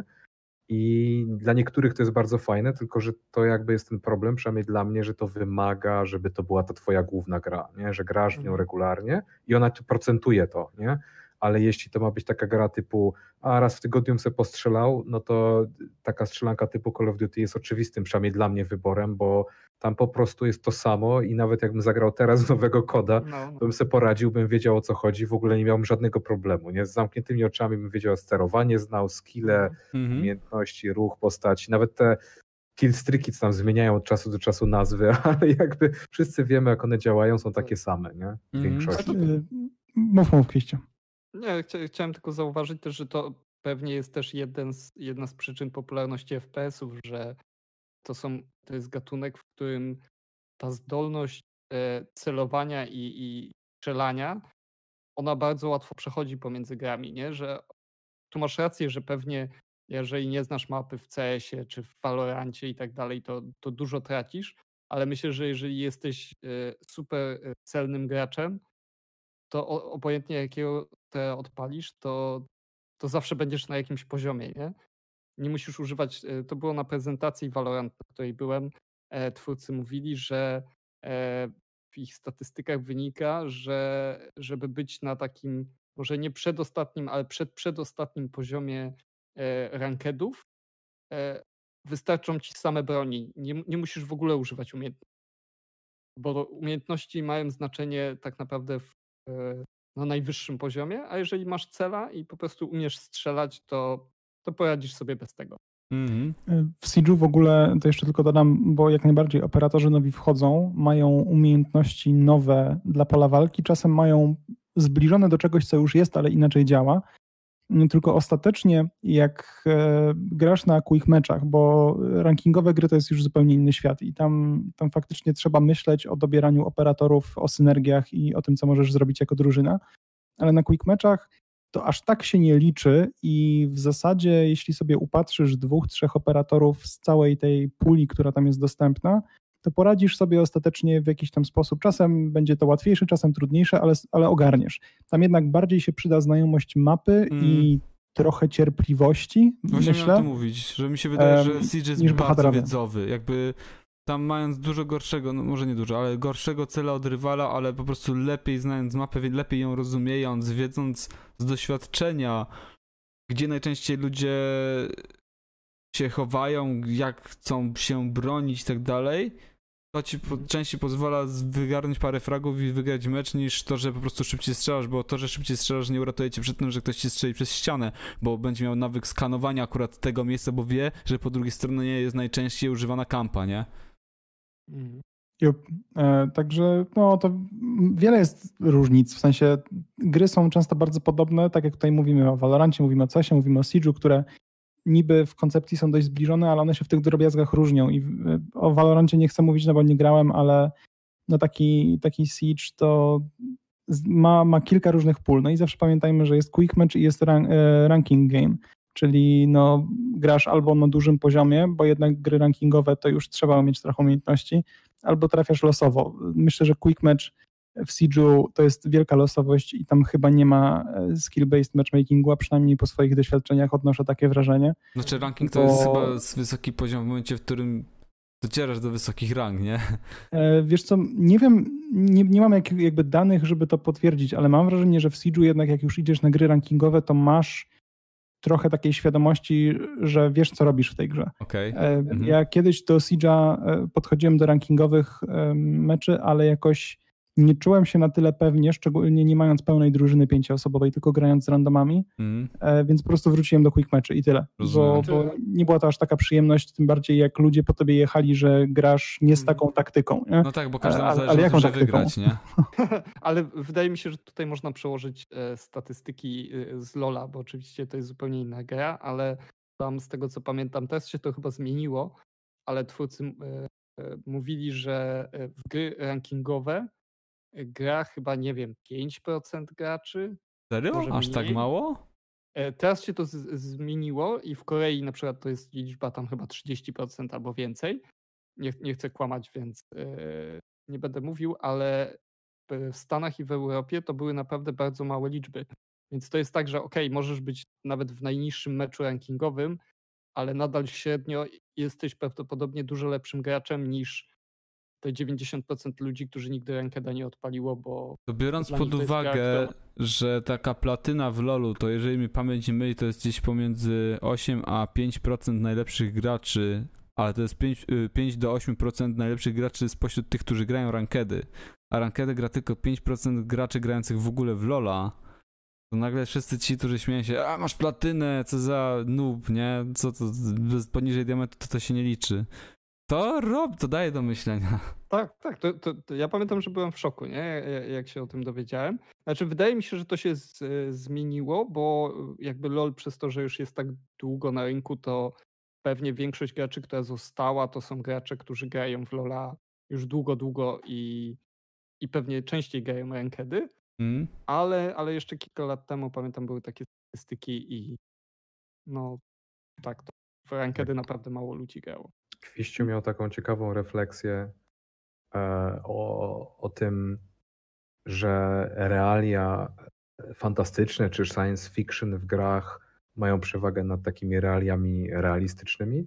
I to jest tak, przynajmniej ja to widzę, ciekawe też. W ogóle nie dotyczy tylko FPS-ów, dotyczy w ogóle gier, że po prostu to daje niesamowite możliwości designerskie, nie? że jakby możesz stworzyć e, latające postaci albo przeciwnika z dwoma głowami, albo cokolwiek, co sobie wymyślisz i nie musisz się w ogóle niczym krępować. i to zresztą widać było jakoś tak przy okazji, moim zdaniem, pamiętam, że mieliśmy taki felieton przy okazji mm, Assassin's Creed, gdzie seria, która przecież jest bardzo historyczna, tak przynajmniej w swoim takim fundamencie, ma taki problem właśnie, że twórcy próbują coraz więcej tam fantastyki upchać i te realia, e, e, realia takie realistyczne, powiedzmy, one po prostu zaczynasz mieć taki dysonans, nie? że jeśli w Battlefieldzie twoja postać ma wyglądać kolorowo, wesoło, bo chcemy ci dać awatara, który, którego będziesz dumny grając w sieciową strzelankę, to zaczynasz tak na to patrzeć i myślisz, ale o co chodzi? To, to w ogóle nie są żołnierze z II wojny światowej. Masz, przynajmniej ja mam i myślę, że wielu graczy, bo był taki odzew, mają takie negatywne, e, negatywne wrażenie, że coś jest nie tak. Zrobisz to samo w Battlefroncie, whatever, nie? To możesz tam człowieka, nie wiem, Stormtroopera przebrać za króliczka, cokolwiek nie zrobisz, będzie fajne, wesołe, sympatyczne i, e, i spoko, nie? I dlatego też z jednej strony te, te, te, te realistyczne shootery, powiedzmy, militarne mają swój fajny klimat, nie? Call of Duty to najnowsze jest super, Realiz realizacja tego jest kapitalna, ale mają te właśnie ograniczenia, które na których nie przeskoczą, albo je przeskoczą i wtedy się okaże, że to zaczynacie gryźć, nie? że coś jest nie tak, że to no, się ale, łamie. Konwencja ale to ciekawe, zauważyłeś wcześniej, że e, jakby to, co jest na przykład w CS-ie czy w Valorancie i tak dalej, że ludzie muszą się tego uczyć. Trochę to jest tak, że e, z jednej strony fantazy daje ci dużo możliwości, a z drugiej strony pewnie część ludzi woli, jak ta rozgrywka jest prostsza, nie? Jak zawsze mają to AK, zawsze mają jak te same pistolety, bo one bo są po prostu realistyczne i, i nie muszą wtedy się uczyć na nowo, nie wiem, umiejętności jak w mobach, nie? A ja na pewno po stronie twórców jest Michał. Koniecznie, koniecznie muszę tylko, Adam, ci powiedzieć, że nie ma szans, że zobaczysz różowego króliczka Stormtroopera w e, Battlefroncie, bo pan Disney przyjdzie, puknie cię w głowę młoteczkiem i powie e, e, e, e, e. Star no Warsy to nasza marka, nie wolno. No, bez kitu. No, ale, ale różnie rozumiem koncept. Bardziej różowego Stormtroopera i... No właśnie, to, to, chyba, że wtedy, ale to, to musi być kanoniczny koniecznie w grze. A propos fantastyki w shooterach, to to jakby mm, chciałem zapytać Was o, o, o, jakieś ostatnie doświadczenia z fabularnymi, singlowymi shooterami. Mieliśmy w ciągu ostatniego pół roku nie tylko e, Duma, bo to o Dumie wszyscy cały czas mówią, zdaje się, bo to jedna z większych gier tego, tego kwartału, czy nawet tego półrocza, ale ba, e, Boże, Borderlandsy wyszły przecież stosunkowo niedawno. Trójeczka, nie wiem jak tam u Was, czy ktoś jeszcze gra Borderlands 3. To, to, dobrze, że Grześka tutaj nie ma i nie Tak, słucha. jest nadal ja na moim dysku, ale... Muszę powiedzieć, że nie, że Borderlandsy mnie wynudziły po kilku godzinach. E, fajna zabawa, fajne strzelanie, ale mam, miałem wrażenie, że gram po raz trzeci w to samo. E, I, I, po prostu było mi trochę szkoda, szkoda na to czasu, a historia nie była aż tak ciekawa. To co, spodziew- e, spodziewamy się wypowiedzenia no. umowy jutro? Ale bardzo możliwe, bardzo możliwe. Na szczęście TV Filmy dobrze sobie radzi, więc może nie zatrzymają. Ja mam podobne wrażenia, znaczy przeszedłem dwójkę, wynudziłem się strasznie, trójkę odpaliłem na godzinę i stwierdziłem, a to samo, fajnie. Ja miałem taką dziwną hate love miłość, nienawiść relacje z Borderlandsami 3, bo gunplay w tej grze jest super, no jest naprawdę świetny. W porównaniu z dwójką to jest duża różnica, że owszem, gra jest podobna bardzo rzeczywiście, ale w, tym, w tej istocie, jaką jest strzelanka, znaczy w tym, w tym, w tym, tym, co jest najważniejsze, czyli w tym, jak się strzela, to jest dużo lepiej i to było super. A z drugiej strony jest, było wiele rzeczy wtedy na premierę, jak grałem na PS4, które zdecydowanie nie robiły. Gra miała problemy z błędami, była niedopracowana momentami. I, I tak się strasznie z nią męczyłem, ale skończyłem ją. I myślę teraz, że to był dobry, był dobry shooter e, z ciągu ostatnich paru miesięcy, jaki wyszedł. Nie wróciłem nigdy, ale to chyba może specyfika mojego podejścia, bo ja do takich gier, nawet długo żyjących, zazwyczaj już nie wracam. Czy to będzie właśnie Antem, tak? Antem skończyłem. Nie, I... nie, ale sorry, ja widzę, co chcesz powiedzieć, cicho. Nie, no, ja myślę, że granie w Antem to, to jest tak, to jest doświadczenie życiowe, które... Którego nigdy się nie zapomina. Tak, którego się nigdy nie zapomina. Na szczęście to jest też jedna z tych gier, które przeszedłem singla i skończyłem, ale chciałem tylko powiedzieć, zanim zapomnę, e, że w sumie w kontrola grałem i byłem zachwycony. Ja wiem, że to nie jest taki stricte shooter, ale to jest taki TPP shooter i, yy, i się tam dużo strzela i się używa mocy, więc kontrol był zarąbisty yy, dużo na 10. Kontrol jest bardzo fajny i niedoceniony niestety. graczy, Yep. w sensie w liczbach mówię sprzedanych. Ale tak odnośnie Mm. singla, to mówiliśmy w multi, że, że są hero shootery, że tactical shootery, że jest ten Battle Royale. E, a czy coś się w singlowych shooterach zmieniło? Bo, bo były takie momenty, że co jakiś czas pojawiało się coś nowego, nie? Kiedyś te Mhm. shootery to były e, takie jak Unreal, Quake, czyli to były no, takie dość proste i szybkie shootery. Później pojawiły się bardziej realistyczne, Medal of Honor, Call of Duty. Później mieliśmy e, cover shootery, a teraz mam wrażenie, że od jakiegoś dłuższego czasu już nic nowego się nie pojawiło. Znaczy gatunkowo, singlowe czy tam takie podgatunkowo? E, Tak, podgatunkowo. Znaczy chodzi o taką O mechanikę gameplay, samą, tak? Mhm. o, o gameplay, nie? Jasne, strzelanie strzelaniem, ale, ale mamy dużo różnych. No tak, no chodzi ci o podgatunki. No tak, jasne. Jakby nowego podgatunku w kategorii gier FPS singlowych chyba nie ujrzeliśmy.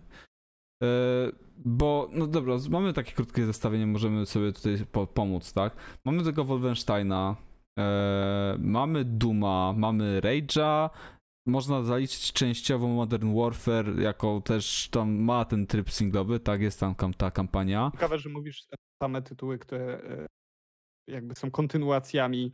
e, Tak, mamy jeszcze takie Masy. bardzo singlowe rzeczy typu Metro, serię Metro na przykład. Mhm. E, takie bardzo mocno, singlowe w sensie bardzo mocno Gearsy, oparte tak, piątka.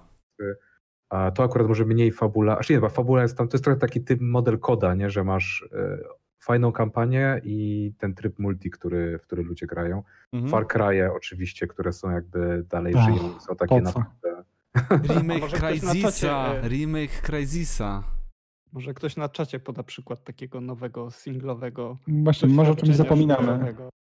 Bo, bo Metro chyba trochę, bo nie grałem nigdy w żadne Metro, ale Metro trochę eksperymentowało to nowe, chyba z bardziej otwartymi lokacjami, nie? Tak, ale, no, ale to jest jakby, no to jest FPS, to jest FPS w stylu Half-Life'a, czyli FPS, który ma dużo fabuły, która się rozgrywa, to nie jest taki FPS jak Doom, nie? Że, czy tam nawet Call of Duty, gdzie tam mamy krótką gadkę szmatkę, a potem idziemy i strzelamy przez 10 minut. Prey padło na czacie. tylko tam jest dużo sekwencji takich, gdzie gdzieś idziesz, z kimś rozmawiasz na przykład, czy jakby, ale to jest jak najbardziej FPS, trudno to jakoś inaczej nazwać, metro, nie? Mhm. Prawda, a ja, ja mam teorię, dlaczego, e, dlaczego nie powstają nowe, takie odkrywcze gry, ponieważ e, wyrzuciliśmy z, bra- z branży Cliffa Bleszyńskiego po tym, po tym, jak robił straszne gry e, i bardzo nieudane. I teraz próbowałem sobie przypomnieć, jak się nazywał jego Battle Royale, e, którego wydał i który upadł chyba zanim zdążył e, na dobre wyjść, e, ale teraz nie pamiętam. W ogóle tak z takich Nie, rzeczy nowych to są na przykład rzeczy, których pewnie nawet nie do końca kojarzymy, że wyszły, ale y, czy że wyjdą niedługo. Na przykład wychodzi niedługo e, taka strzelanka sieciowa, głównie Predator Hunting Grounds, Mhm. Mhm. która ma być koopową jakąś taką strzelanką, rozrywką, e, czy rozgrywkę e, multiplayerową skupiona tylko i wyłącznie i e, ale wyszła też jakaś taka ciekawa gra w stylu trochę moby, strzelanka, ty Kwiściu będziesz kojarzył, bo ja ci kiedyś filmik podsyłałem, ale tytułu z, z, nie pamiętam, ona dopiero co wyszła i nikt nie E, pamięta o tych o grach. Bleeding Edge? Tak, Bleeding Edge. O, bo ja- tak. O matko, nie, nie. Ja... Ja- Tutaj y, na czacie tylko przerwę LSA y, No. przypomniał Radical High. Tak, Radical Heights, tak, Tak, tak. To, było to, Heights, to był tak. ten wielki sukces Dzięki po wcześniejszym sukcesie, jakim było Lawbreakers. Także y, tak, Cliff Bleszyński, pozdrawiamy. Ale o Bleeding Edge, matko, ja w to grałem przez chwilę w zeszłym roku też na E3 i rozmawiałem przy okazji z panią, która projektowała tę grę. Ona chyba przy DMC wcześniej pracowała jako projektant walk i ona była bardzo dumna z Bleeding Edge'a. A ja tak siedziałem przez te pół godziny na tym, na tym pokazie z nią tylko i ona tłumaczy mi te postacie, co one fajnego robią. I ja tak sobie myślę, Żeby ale kto w to zagra? Kto w to zagra kiedykolwiek? A Na potem pomyślałem, zagra. Game Pass. No. Na Metacriticu 61, więc taki start taki Ale to jest sobie. taki idealny przykład też tego, właśnie jak trudno jest zrobić, bo ta gra, ona chyba miała pomysł na siebie taki, że zrobimy e, taką sieciową grę, jak to są shootery, taki Overwatch i tak dalej, Mhm. tylko z walką wręcz. I nagle się okazuje, że to jednak nie jest takie proste, nie? Że zrobienie shootera jest jednak dużo prostsze niż zrobienie ciekawej, zbalansowanej rozgrywki w walce wręcz sieciowej, nie? Że mało Mhm. było takich gier. Tak naprawdę jeżeli to nie są duele, takie jak na przykład, nie wiem, For Honor, e, to to najczęściej nie... No jedynym jest takim interes. wyjątkiem, który się w miarę sprawdził, mam wrażenie, właściwie to podam dwie gry, ale jedna z takim naturalnym rozwinięciem poprzedniej, to multiplayer Space Marina i w wyniku tego mocno zmodyfikowany Space Marine, czyli Warhammer 40 tysięcy Eternal Crusade. Tamten jakby element mele był mocno rozwinięty, no bo oczywiście uniwersum Warhammera to muszą być miecze maszynowe, power swordy, y, aksy i tak dalej. I to ładnie współistniało w harmonii z, e, z bronią dystansową, z bolterami i tak dalej. To po prostu działało i, i było całkiem No, w spoko. Ktoś tu jeszcze oczywiście podaje przykład Mordhau czy Chivalry, ale znowu to jest e, jakby shootery znowu wygrywają, no są milion razy popularniejsze, nie? Od Mhm. najpopularniejszych multi, gdzie walczymy, się, walczymy na miecze. Ja tutaj chciałem wspomnieć, a na czacie się widzę, zdążyło już pojawić, czyli Hunt Showdown oczywiście, który też jakoś tam całkiem niedawno wyszedł w pełnej wersji i też jest takim właśnie FPS-em. Nie do końca singlowym, bo jednak jest ten element kooperacji i tak dalej, nie? E, a oprócz tego jeszcze przecież e, znowu Warhammer 40 tysięcy, ale tym razem e, Space Hulk Deathwing. To też jest de facto FPS-em, tak? Do, do tego pół na pół jeszcze Destiny 2 jakiś czas temu przecież. Tak. E, to też w końcu możesz to potraktować trochę jako singlowe doświadczenie albo multi, no zależy, zależy jak grasz i co grasz. looter shooter, nie? Znaczy to Tak, jest tak, tak. masz tą kampanię, którą możesz przejść i o grze zapomnieć, chyba że znajdziesz kumpli do grania z i wtedy robisz endgame, tak? Ale tak, no w takim, takim kontekście poznania historii, która jakimś tam stopniu jest, no przynajmniej dzięki Jeszcze Forsaken może, jest. Można jako, Tak. jako coś nowego to Remnant from the Ashes, nie? Że to jest trochę takie spróbujmy zrobić Dark Souls z, ze strzelaniem, Mhm, mhm. no ale to bardziej takie naśladowanie. No i mamy jeszcze takie niesamowite twory jak e, Ghost Recon Breakpoint, e, które najlepiej jakby nigdy nie wyszły. Ej, ja gram teraz. te No, bardzo się cieszę, ale w- stanie, w którym ta gra była na premierę, ona zasłużenie zebrała straszne bęcki na start, więc To prawda. e, no to, to, to było bardzo, bardzo zła rzecz. E, Ze strzelankowych rzeczy tak próbuję sobie jeszcze przypomnieć, no trochę można by Sniper Elita chyba podciągnąć pod to, ale to znowu to są Mhm. TPP, to jest taki no jednak trochę inny gatunek. Bardziej gra akcji, byśmy powiedzieli. No właśnie, to jest takie trochę, że tam to strzelanie to nie jest powiedzmy clue, chociaż ciężko mówić, że w Sniper Elicie strzelanie nie jest y, clue całej rozgrywki, no ale e, no wiadomo. Być snajperem pacyfistą. Tak, e, no i oczy- oczywiście oprócz tego mamy jeszcze te e, przepiękne mm, przykłady mm, gier VR-owych, w których można sobie postrzelać i tutaj myślę o jakimś Farpoincie Alex? na przykład, e, No, chociażby. VR może być taką ewolucją, nie? Jeśli chodzi o gameplay, bo on jednak dużo zmienia. Bardzo dużo, jeżeli robimy go tak na, na, na poważnie, że nie wiem, broń musimy ręcznie przeładować. Alex. Mhm. No właśnie, Alex teraz to jest chyba bardzo dobry przykład tego, że można zrobić ciekawego shootera, no bo to jest shooter, umówmy się, tam są zagadki i, i trochę takich rzeczy, no nie wiem, czy mogę powiedzieć survivalowych, no to, to kind of, no, no nie No do okej. końca, ale shooterowe, no jednak. Ale znowu y, potwierdzenie naszej tezy, że, że jesteśmy w trakcie złotej ery shooterów, czyli pierwsza taka bardzo głośna gra VR-owa. Czym jest? No jest shooter. Tak. No, A jeśli, jeśli chodzi o z kolei takie rzeczy, to co teraz mi przyszło do głowy, to mówimy o tej, o tym, o tym, o tej modzie, modzie, czy w zasadzie nie, nie się modzie na strzelanki, ale jest taki podgatunek strzelanek, który umarł. I to są arena shootery, Mhm. a rzeczy typu Quake, typu e, Unreal, których w ostatnich latach e, Hubert, e, który, który obok mnie siedzi, e, płacze bardzo często i wspomina. To jest jakby podobne to u niego jak, jak, wiem, jak fani RTS-ów płaczą za RTS-ami, Tak. bo Cliff Bleszyński nie udało mu się, Arena Shooterem w pewnym sensie jest Overwatch i to jest, tylko że on nigdy się tak nie, nie reklamował, ale ale przynajmniej jak dla mnie jest, nie udało się Quake Champions, Bethesdzie nie udało się o tym darmowym Quake Champions przyciągnąć jakiejś znaczącej puli graczy. i Teraz Fortnite zabił Unreala. Chciałem tutaj Tak, jeszcze- Fortnite zabił Unreala, powstaje coś takiego jak Diabo, Tikal. Ja- Właśnie to Diablo samo Tikal, wyszukałem, tak. bo tej nazwy nie mogłem sobie przypomnieć i, i To też taki- y, pojawiają mi się często na Twitterze wypowiedzi takich e, ludzi, którzy zajmują się esportem, dziennikarzy esportowych, to, są, to jest taki szczególny typ ludzi, którzy już nie grają w gry, oni tylko oglądają, więc oni gry pamiętają z tych czasów, w których Quake i Unreal właśnie dominowały. I, I to jest zawsze takie zabawne, jak czytam tej wypowiedzi o tej grze i oni przewidują, że to będzie naprawdę hit. To będzie no hit po prostu na miarę Fortnite'a, Call of Duty i tak dalej, że o, jesteśmy w takiej złotej erze właśnie shooterów i że będzie odrodzenie arena shooterów. Ja tak czytam te ich tweety, czytam. A potem Ale wiecie, że wy to... jesteście jedynymi osobami, które w ogóle wiedzą o tej grze. Tak, jest na przykład jest, jest aktualizacja na, na Reddicie, widzę tam Reddit Games, e, o tu coś Diabotical ma betę otwartą i widzę, że jest sześć komentarzy, nie? What? I jakby, no spoko. To jest właśnie odrodzenie arena Problem tych gier jest oczywiście też taki, że one są sieciowe, nie? Więc one wymagają zdrowej, co najmniej jakiejś sensownej liczby graczy, tysięcy graczy, którzy dziennie po nią sięgają, bo inaczej nie mają sensu, nie? O ile takie metro to może jedna osoba grać w danym momencie i to nikomu nie przeszkadza, nie? Okej, super, a- ale sieciowa gra po prostu musi mieć zdrową bazę graczy, żeby działał skill, e, jakiś matchmaking, żeby działał, nie mówiąc już nawet po prostu o stworzeniu serwerów, nie? Ale t- ta, sama grupa graczy też właśnie y, często się pojawiają komentarze, że e, Quake Champions to by było odrodzenie, ale oni zrobili tyle błędów różnych, które sprawiły, że ta gra nie odniosła sukcesu. Ja tak myślę, nie, nawet gdyby zrobili wszystko idealnie, to to nadal by była nisza, nie? Może by było, udało im się zebrać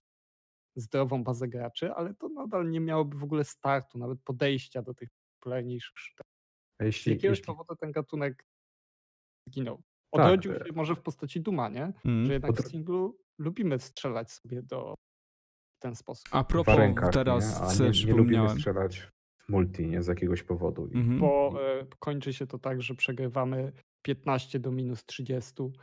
Ja pamiętam, jak próbowałem czasami grać na jakichś takich dobrych serwerach Quake'a czy Unreal'a i, i tacy lepsi gracze byli tak dobrzy, że, że ja nie dość, że nie mogłem ich zabić, to jeszcze sam siebie zabijałem.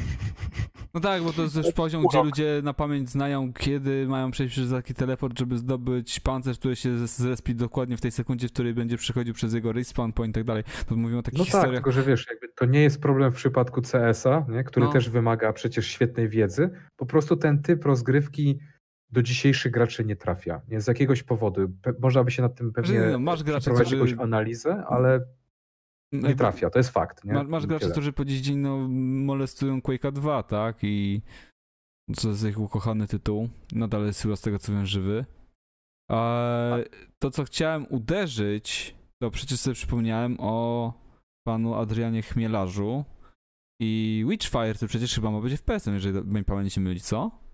No jak najbardziej, tak. To ma być taki FPS trochę jak Dark Souls z wyglądu może, z Mhm. trudności, a trochę jak Destiny z looter shooterowania, więc to może być Dokładnie. bardzo ciekawe. Chociaż Ja z drugiej strony vibe tutaj. niewielka ekipa trochę, w sensie to nie jest przypadek, że nad grami typu Destiny pracują setki osób, tak? To znaczy to po prostu wymaga bardzo dużych nakładów pracy, czy nad takimi grami jak Borderlands, nie? I teraz albo ta gra, ona musi być mniejsza w jakimś sensie chyba, nie? Skoro pracuje nad nią kilkanaście osób. Ja, ja nie wiem, czy to na pewno będzie jakiś looter shooter, bo ja nie kojarzę. czy Znaczy to... on ma mieć elementy looter shooterowe, gdzieś były nawet na ten temat Tak? artykuły, że ludzie się mega zdziwili, bo oczekiwali Dark Soulsów, a okazuje się, że będzie właśnie jakieś takie e, grindowanie lootu i tak dalej, no. Było, było coś takiego. Był Nie wiem, taki- dla mnie ta gra to jest na razie straszna niewiadoma. Mhm. Tym bardziej, że o developingu tej gry mówi się już od e, dłuższego czasu i bardzo fajnie się czyta dev update'y. Pamiętam, byłem zachwycony, jak czytałem o e, aim asyście w, e, na bazie Witchfire omawianej. Super interesujące rzeczy, ale co z tej gry będzie, to ja nie wiem. Bardzo bym chciał ją zobaczyć. Ale po prostu na razie to jest dla mnie totalna, totalna niewiadoma i, i, w sumie nawet nie wiem, czy chci- chcę czytać o fragmentach. Chciałbym po prostu to dostać do sprawdzenia. Tyle. Coś w tym jest, coś w tym jest. Jeśli chodzi o takie rzeczy związane z nowym podejściem, bo zastanawialiśmy się, że tak mamy na razie tak, że umarły raczej podgatunki niż doszły nowe. Mnie, dla mnie jakimś tam nowym podejściem, chociaż trudno to nazwać jakimkolwiek podgatunkiem, jest fakt, że e, Bethesda, będąca chyba największym wydawcą e, takich singlowych w tym momencie e, strzelanek, na rynku bardzo mocno postawiła na fabularyzowanie tych klasycznych marek, na Mhm. stworzenie mocnej opowieści w, e, w tych odświeżonych Wolfensteinach, zrobienie z Duma, który jest, który był zawsze po prostu bezpretensjonalnym pretekstem do, do, do zabijania demonów i w zasadzie nikogo specjalnie nie obchodziło, co one tak naprawdę robią na Ziemi, czy na Marsie, czy gdziekolwiek indziej. E, e, nagle dostaliśmy w najnowszym Dumie historię całą mit. lore Ja bym to nazwał mitologią wręcz, nie? Takąś taką mitologię. Ja powiem, że ją kupiłem, w sensie, ale ja lubię takie niespecjalnie inteligentne, takie hamburgery może o w ten sposób. Lubię czasem takie proste rzeczy, bo wiem, że wielu osobom się to nie podobało. Ufał, ufał na przykład narzekał na to, że ta gra jest przekombinowana, że w niej jest za dużo różnych nowych pomysłów, że, że, że trzeba było zrobić to prościej, tak jak to działało. I ja go rozumiem, zgadzam się z jego, znaczy w sensie rozumiem, ale u mnie osobiście na przykład ta, ta, ta, ten hamburger był na, na tyle smaczny, że po prostu go zjadłem i jest okej, nie? To dla mnie Ale jako osoby z zewnątrz, e, totalnie jeśli chodzi o Duma, to uważam, że dopisywanie do tego jakiejś e, z historii wydaje się właśnie bezcelowe kompletnie. Ja powiem E, tyle, że nie, ja nie czuję tego. mówiłem zresztą o tym na jednym z, na odcinku poświęconym Dumowi zdaje się zresztą, że ja się spodziewam tutaj kolejnego uderzenia w spin-offy, czyli tworzymy to uniwersum, albo przynajmniej jego pseudo-podwaliny e, w, e, w uniwersum Duma po to, aby móc bezpiecznie wydawać jakieś spin-offy w osadzone w świecie Duma, żeby tą początkową sprzedaż, przynajmniej zainteresowanie tytułem napędzić bazą graczy, która jest która pochodzi od samego Duma, tak, którzy są zainteresowani samym Dumem, więc Na kolejny przykład Doom Royale na tactical komórce. XCOM-like, e, tylko że w uniwersum Duma zabijaj demony i organizuj swoich Doom Marines, żeby ocalić ziemię i tak dalej, nie? E, Ja, ja chcia- zastanawiam się, jaka jest grupa wspólna graczy XCOMa i graczy Duma, nie? To Ale mnie będziemy tak mogli to zupełnie- sprawdzić, tak? W kwie- pod koniec kwietnia osoby. wychodzi nam e, Gears Tactics, czyli de facto XCOM w świecie Gears of War, więc zobaczymy. No, to będzie dobre pole właśnie do, ale- do sprawdzenia tego, tej teorii, Na nie? pewno będzie jakaś tam wspólna liczba graczy i tak dalej, ale to jest takie zabawne, że lubisz shootery, lubisz y, bezmyślną fabułę, w której tylko biegniesz przed siebie i strzelasz. Mamy dla ciebie grę taktyczną, w której będziesz mógł sterować jakąś tam grupą graczy. E, Czy ja, ja czuję dwa kierunki tutaj. E, Doom Youngblood, e, O gdzie będziesz grał demonicznymi córkami Doomslayera, albo e, dostaniesz Duma 76 e, i, i będziecie wspólnie zabijać demony. Ale ty masz No czarne tak, myśli. Ty perspektywie jesteś, jest ty, ty jesteś pesymistą, Lesar, tak Nie, ja po prostu patrzę, co Bethesda robi. Ale to jest, E, to jest bardzo, znaczy, to jest dobre spojrzenie w tym sensie, że oni myślą biznesowo. Singlowa opowieść, zwłaszcza bez żadnego tła i jakichś tam e, aspektów, jakby jest takim no, czymś, nie do czego można, no, trudno zrobić z tego grę usługę, o może w ten sposób, tak? A, raz. Mhm. A jak dodamy do tego właśnie jakieś lore, to tak jak mówicie, to możemy na przykład spró- spróbować coś z tego wykrzesać, nie? Akurat ja się, mi przyszło do głowy e, Clash of Clans w uniwersum Duma na przykład, Mhm. bo bo w zasadzie jej takie rzeczy robiło, nie? W sensie brało sobie marki po Albo- prostu i jakąś jak, jak, jaką sprawdzoną formułę, na przykład był Titanfall zrobiony w stylu e, Clash of Clans. Się nazywał Titanfall, coś tam już tej gry chyba nie ma, ale jakby oni z kolei po prostu mamy marki, wszystko wrzucamy w jakąś Znaczy, taką, taką sprawdzoną jest- mo- mobilną rozgrywkę, nie? Ja mam Apex jest de facto Battle Royale w świecie Titanfall, ale mów Fiściu. E, może książki w świecie Duma. Jezu, nie. E, proszę cię, teraz to planszówkę trzeba dumową zrobić. Ale Clash, ale robisz nie grę- jest Battle Royale. Robisz była. grę totalnie bez fabuły, bez niczego, mija 15-20 lat i robisz książki w uniwersum, które nie istnieje, tylko powstało po to, żeby powstała książka. To jest absurd w ogóle. O. A, Mm, to e, brzmi jak co- co do planszówek, to już chyba dwie wyszły nawet. I Dumowe? Pierwsza planszówka Duma, która była na podstawie chyba trzeciej części, to ona była bardzo chwalona. To jest jedna z lepszych planszówek. Okej. Tak? e, Hello Dobrze, to, to jeszcze w takim razie filmy. E, Porządne filmy dumowe na pewno powstaną. Jak Bethesda otworzy e, studio Bethesda Movie Softworks i nagle zacznie robić film, to wiedzcie, że to będzie Doom. Hmm. Mhm. Słuchajcie, Koniecznie. powoli dochodzimy do takiego etapu, gdzie e, chyba powiedzieliśmy sobie wszystko, co chcieliśmy powiedzieć. Jeszcze mamy tam parę tematów oczywiście, ale wspominam o tym dlatego, bo e, tutaj zadanie domowe krótkie, o krótkim terminie, 15-minutowym dla naszych widzów obecnie.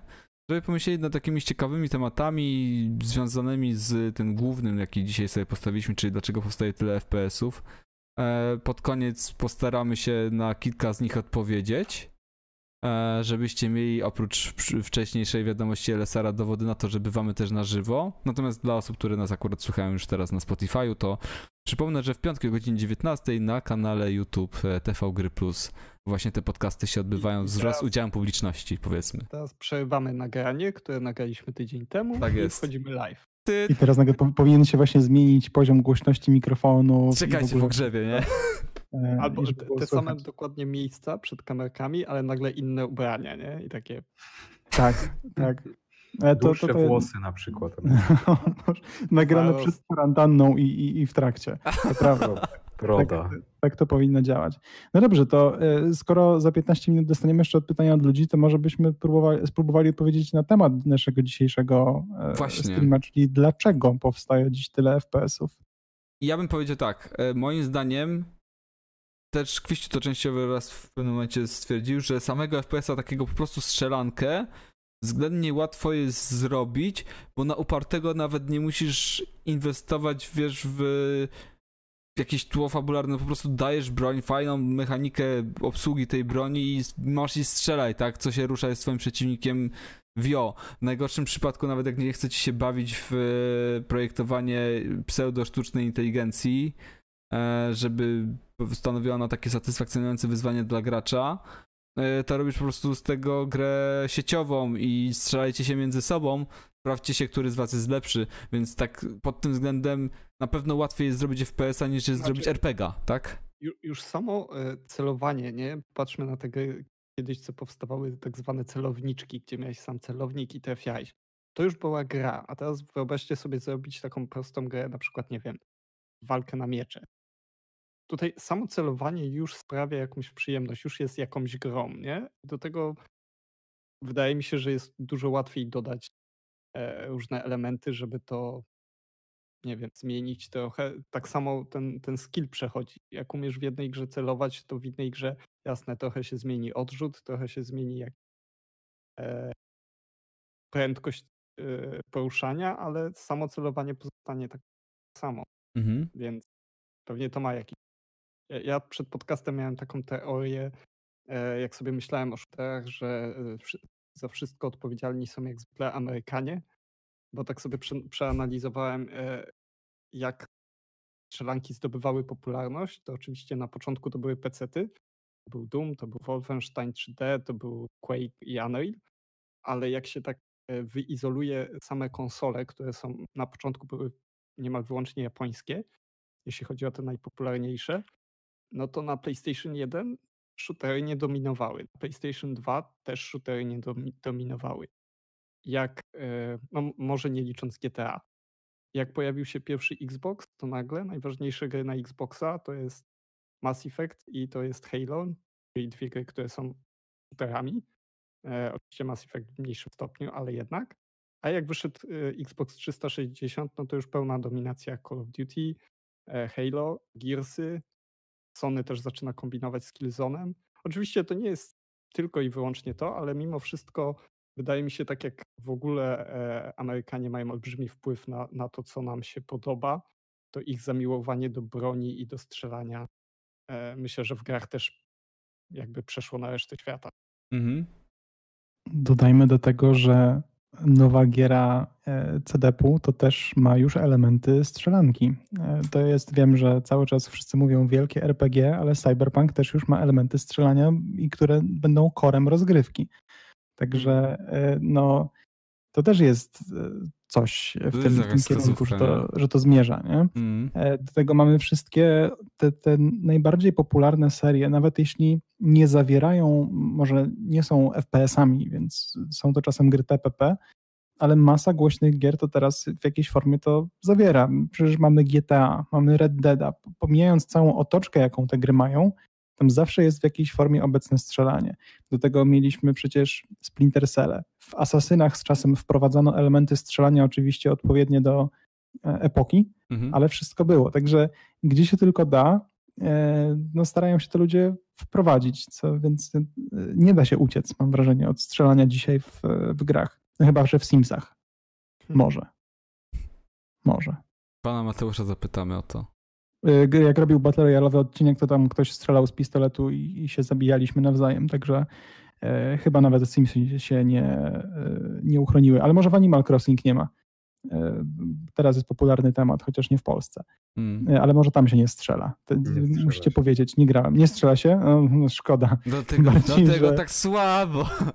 O, tym bardziej, że y, przecież były te piękne e, wszystkie fanarty, um, crossy Animal Crossing z Doomem, bo wychodziły w ten sam dzień. O Jezu, Ja byłem widziałem. akurat No. wielkim fanem tego. Adam? Jakieś przemyślenia? E, To jest dobre pytanie, nie? Znaczy to jest trochę tak, prawda, gry strategiczne są cały czas bardzo popularne i, i w zasadzie gry RPG są popularne od początku. A myślę, że to może po prostu jest jeden z takich bardzo a, takich korowych gatunków, który Ale, po prostu... e, No tak jak dobra, ale RPGów czy RTS-ów mam wrażenie wychodzi znacznie mniej niż FPS-ów, zwłaszcza teraz, nie? E, Wiesz co, to już pytanie brzmi, znaczy jakby nie podejmuje się analizy liczbowej, bo myślę, że jeżeli wziąć pod uwagę gry a, niezależne, to, to, to by się zupełnie zmieniło. Tutaj z niezależnych FPS-ów jest znacznie mniej. FPS-y to jest taki gatunek, Zgoda. który jest, jest drogi, jest trudny do realizacji. To znaczy łatwiej jest zrealizować RPG, który nie jest taki dynamiczny, gdzie właśnie te Hmm. niskobudżetowe FPS-y pokazują na czym polega, skąd, skąd się bierze, czemu Activision potrzebuje trzech studiów, żeby robiło tą, tą, tą taką samą co roku strzelankę. Nie? Mhm. I bo się okazuje, że to wbrew, żeby ona była na tym poziomie, żeby to dawało tyle frajdy, ile daje, to wymaga to strasznego wysokiego know-how, y, umiejętności, wiedzy, dużej ilości dużych zasobów. I te e, powstało zresztą niedawno parę takich powiedzmy troszkę większych FPS-ów e, niezależnych. Jest taki trend chyba, że powoli zaczynają się, czy to drugowojenne takie sieciowe, czy jakieś takie e, trochę mm, fantazy, jakieś takie singlowe strzelanki, czy trochę rogalikowe takie gry FPS-owe z takimi rogalikowymi e, komponentami. Ale no ja bym powiedział, że to jest po prostu pewien, pewien taki gatunek naturalny. To znaczy, że on będzie tak jak, tak jak RPG, tak jak gry akcji, tak jak e, gry strategiczne, będzie zawsze takim bardzo popularnym, że nie będzie miał nigdy takiego mocnego zjazdu. Po Hmm. prostu. Bo No i generalnie pamiętajmy, że też faktycznie niełatwo jest to zrobić, co pokazało e, polskie studio wydając World War 3. Ta gra się nie przyjęła, ale też e, pytanie, czy to właśnie przez to, że była słaba, czy przez to, że miała zbyt mały marketing, ludzie wieszczyli, że to będzie pogromca Battlefielda. No nie wyszło. E, Także myślę, że wiele przemawia za tym, co wspomniałeś właśnie, że żeby zrobić dobrą strzelankę, potrzebujesz masę e, pracy poświęcić temu i masę kasy, więc nie, nie łatwo jest coś takiego też. zrobić dobrze. Tak, doświadczenie jak najbardziej. Bo Tak. Ale nie zaryzykowałbym stwierdzenia, że więcej niż w przypadku RPGów. Jednak, jakby, kurczę, bo mam wrażenie, że się nie do końca zastanawiamy nad tym, dlaczego te RPG, które wszyscy znamy, lubimy y, i, i gramy, są tak dobre, a mimo wszystko obok nich wychodzi całe mnóstwo innych RPGów, bo jest masa ludzi, którym się wydaje, że a, to ty wystarczy mieć dobrą historię, fajne postaci i elo. A to nie do końca tak wygląda i, i ja jestem przekonany wciąż jednak mimo wszystko, że już nie mówiąc o, o, o, tym aspekcie technicznym, ale już od strony designu, zrobienie dobrego RPGa jest niezwykle tytanicznym, ogromnym, ciężkim e, przedsięwzięciem, bo w przeciwieństwie do wielu innych gier, na przykład w Dumie, nie martwisz się o to, e, Dobra, Doom to jest skrajny przypad, e, przykład. To postaram się wziąć jakiegoś trochę bardziej fabularnego RPGa, nie wiem, a Titanfall starał się dwójka być bardzo fabularyzowany mimo wszystko. Masz tam jakąś y, backstory, jest tam troszeczkę tych informacji na temat tych, tych różnych e, e, e, frakcji i tak dalej, ale ostatecznie to wciąż nie jest na tyle głęboka gra, żebyś musiał zadbać o te takie duperele, jak ja to nazywam, takie detale typu y, dlaczego ta planeta akurat tak się nazywa i zamieszkiwana jest akurat przez takie gatunki, jakby to są takie rzeczy, które w dobrych RPG-ach są zawsze zrealizowane, one zajmują masę czasu i musisz omyśleć o rzeczach, które w grze bezpośrednio nigdy się nie znajdą, ale musisz je mieć gdzieś tam przygotowane, żeby cała reszta się kleiła, miała sens, żeby nie było takich nielogicznych sklejek, pomysłów, które same osobno są fajne, ale je wrzucisz wszystkie, jedne do jed... y, wszystkie do jednego worka, to nagle przestają mieć sens. Żeby to móc zrobić, żeby mieć te fajne elementy wszystkie powkładane do gry, to musisz wokół tego mieć całą warstwę takich niewidzialnych rzeczy, które też projektujesz, projektujesz które też opisujesz. Powstaje masa przecież e, e, artów, które są potem w jakichś artbookach wydawane, ale są to rzeczy e, przedstawiające e, lokacje czy postaci, których nigdy w grze nie spotykacie, ale to dlatego, bo te postaci musiały powstać po to, żeby te, które są w grze, też miały rację bytu, nie? Więc ja się nie zgodzę z tym, że FPS jest łatwiej zrobić niż RPG. Wydaje mi się, że przynajmniej w takim środowisku też yy, yy, game devowym właśnie RPG uchodzą za taki... Chodzi e, o to, że FPS Stajemy z daleka od tego, nie robimy RPG bez dobrych zasobów. O. Nie, okej, okay, chociaż akurat, dobra, to to jest już osobo, zupełnie osobną rozmowę, na którą by się warto przygotować. Bardziej chodzi mi o to, o to że FPS-y są gatunkiem zdominowanym przez gry mm, wysokobudżetowe. W okay. przeciwieństwie mm -hmm. na przykład do RPG-ów, gdzie masz masę niskobudżetowych, bardzo popularnych e, indie, jakby łatwiej jest się wbić z małym projektem, tak sądzę, w gatunek RPG, gdzie dla konsumenta to nie jest nic nadzwyczajnego, że sięgnie po RPG, który ma na przykład, mm -hmm. wiecie, e, turową walkę albo jakiś prosty system walki, ale ma ciekawą za to fabułę, na przykład, tak? A w przypadku FPS-ów masz wysokobudżetowe, robione przez setki osób projekty. Jak wychodzisz wtedy z takim World War 3, i ktoś to porównuje do Battlefielda, który robią setki osób od wielu lat, robią kolejną odsłonę, nauczyli się na tych kolejnych odsłonach masy rzeczy. I ty nagle startujesz z zerem, mając tam, nie wiem, 50 osób powiedzmy i, niewielkie doświadczenie, bo przecież nie masz tych liderów u siebie, bo dopiero jesteś małym studiem, to to właśnie pokazuje, e, pokazuje właśnie ten problem, nie, że że po prostu się konsument jest przyzwyczajony do bardzo wysokiego standardu i okay. po prostu nie, nie, nie, nie przeskoczysz tego. Zgoda. Inna sprawa, że w RPG-u e, ludzie wiele ci wybaczą, jeśli masz faktycznie wciągającą historię. E, to znaczy, możesz mieć e, taką sobie grafikę, możesz mieć średnio skomplikowany system walki, nawet jeśli masz dobrą. Taki tak, tak, tak. Średni, nie? Może, może nie domagać trochę, ale jeśli historia ciągnie cię do przodu i chcesz ją poznać, to, to gra cię wciąga na, na masę godzin. Oczywiście są też takie RPG, które no, jakby brylują tym, jakie są w zależności w systemie walki chociażby, więc mm -hmm. to, to, jak najbardziej. Ale jednak dużo łatwiej jest właśnie zrobić pod tym względem RPG, że jeśli masz świetny pomysł na historię i potrafisz ją napisać w ciekawy sposób, to y, te, te inne aspekty nie muszą być aż tak dobre.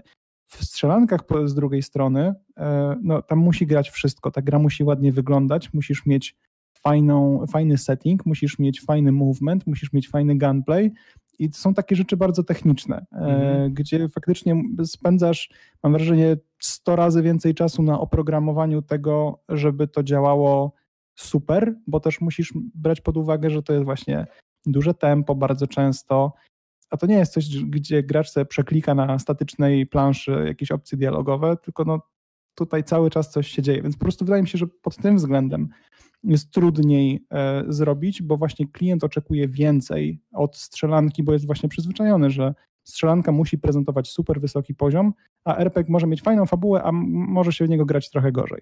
Tak I mi się wydaje. doświadczenie, nie? Fajne były e, tego oglądałem czasami gify przygotowywane przez chmielarza, pokazujące jak robi właśnie tego swoje, tą swoją nową grę. To jest Witchfire, tak? Tak. Witchfire. Witchfire. I, I on tam pokazywał różne rzeczy, które takie zupełne drobnostki, nie wiem, wielkość odrzutu, czy to jak reaguje broń na twoje, twoje wciśnięcie klawisza i tak dalej. I jak czasami ten jeden drobny element potrafił sprawić, że strzelanie było niefajne.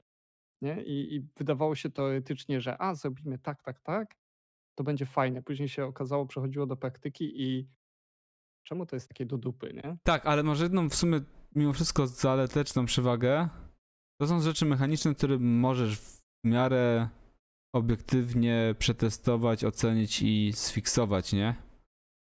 A tego, czy twój pomysł na historię, na świat, tak dalej, na postaci, czy to jest fajne, czy to jest udane, nie ocenisz tego in-house, po prostu, no to tak, jest niewykonalne. To tak jak mówił nie? Adam, nie? Tu, tu raczej jest kwestia kosztów y, zrobienia tego, nie? że mm. historię, fabułę, nawet system, cały świat, może jedna osoba siedzieć 10 lat i wymyśli, a jednak zrobienie tego, żeby na przykład bronie miały realistyczne dźwięki, y, do tego potrzebujesz po prostu całej masy kasy, żeby to nagrać, okay. żeby mieć ludzi, którzy to mają odpowiednie doświadczenie Dobrze, słuchajcie. Ja myślę, że przeszedłbym powoli do te tego naszego nowego w tym momencie działu Q&A, czyli poczytamy kilka pytań z czatu, jeżeli jakieś fajne się znajdą. Może Michał, tutaj wiem, że ty śledzisz na bieżąco czat, może jakieś ci się tutaj już rzuciło wcześniej w oczy?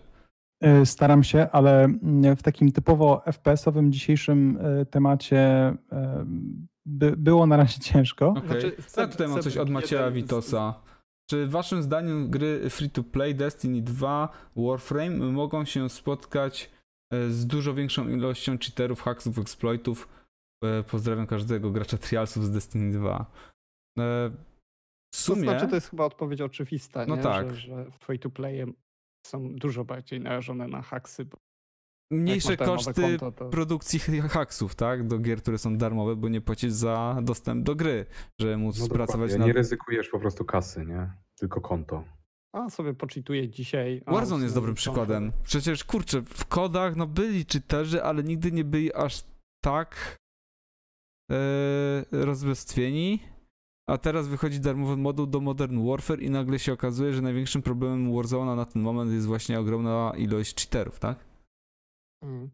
Na którą ciężko jest z nim zapanować, bo do tej pory nie mierzyli się z taką skalą po prostu.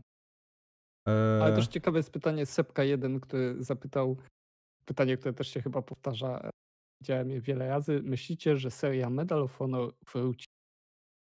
To jest trochę tak, że to jest seria, którą każdy pewnie grał, każdy jakoś wspomina i ona nagle umarła i ale, ale Kwiściu, wiesz, że ona wraca. Ja wiem, Przecież... ja miałem nawet okazję grania w tego pierwszego Medal of Honor, które wróciło i to było jedno z najgorszych moich doświadczeń growych. Ale przecież wraca teraz jako gra VR. Tak? A, no przecież Respawn to robi, w sensie jakieś substudio Respawna robi Medal of Honor i to jest przecież jeden z największych zawodów, jaki ja przeżyłem w ostatnim czasie. Ja mam nadzieję, że nie mylę medala z czym innym, ale, ale Adam, będziesz kojarzył. No to, to jest raczej to, tak? Dobrze kojarzysz, że, że właśnie robią medala VR. To jest na tym samym poziomie, jak Escape Room Prince of Persia. To jest, to jest ten sam poziom zawodu u mnie, kiedy, kiedy o tym to się, To się nazywało Medal of Honor Above and Beyond. Tak, dokładnie. I były takie przecieki, że o, super, będzie nowy, nowy, nowy Medal of Honor, no ale tak, to jest VR i, i to było takie okay. I to takie strasznie śmieszkowo, cringe'owy trailer miał z jakimś tam był element z granatem jakiś w tym. Nie no, generalnie jeśli tak ma wyglądać powrót serii Medal of Honor, to proszę, żeby została pogrzebana tam, gdzie jest i, i nie ruszajcie tego już, bo szkoda by było. Jeżeli wyjdzie taki drugi Alex, jeśli okaże, że to jest Aha. Od, odrodzenie się serii na VR. Tak. Tak będzie, dokładnie tak Boże, będzie. jak ja za szydercu, w sensie szyderczy LSR. E, panowie, czy kogoś coś arma? Czy tak niekoniecznie? Czy ktoś... Nie bardzo. Nie bardzo, nie? nie? E, grałem to... swego czasu w skład, muszę przyznać, e, więc tak trochę obok tego wszystkiego, ale, mm. ale no powiedzmy podobnie. Grałem z Tibonem e, i jego, jego ekipą znajomych. E, było to ciekawe doświadczenie. Muszę przyznać, że kopanie e, jakichś takich w sumie okopów przez 20 albo 30 minut, kiedy ktoś ci krzyczy do ucha, co masz robić, e, jest ciekawym doświadczeniem. E, tak samo jak leżenie na brzegu rzeki przez 15 minut i osłanianie twojego oddziału, który próbuje przejść na jej drugą stronę i nie zginąć od jakiejś kuli. Mm. Dobre. E, ale nie, serio, to było fajne doświadczenie, tylko do tego trzeba mieć dużo czasu i cierpliwości i faktycznie zgraną paczkę ludzi, z którymi jest to dobrze grać, bo inaczej jest to strata czasu. Tyle. A pojawiło się na czacie jeszcze pytanie od Stalk NGL TY. Czy waszym zdaniem Halo Infinite wprowadzi markę Halo z powrotem na szczyt? Hmm. Nie mam zdania. Drugie pytanie, czy Halo było kiedykolwiek na szczycie?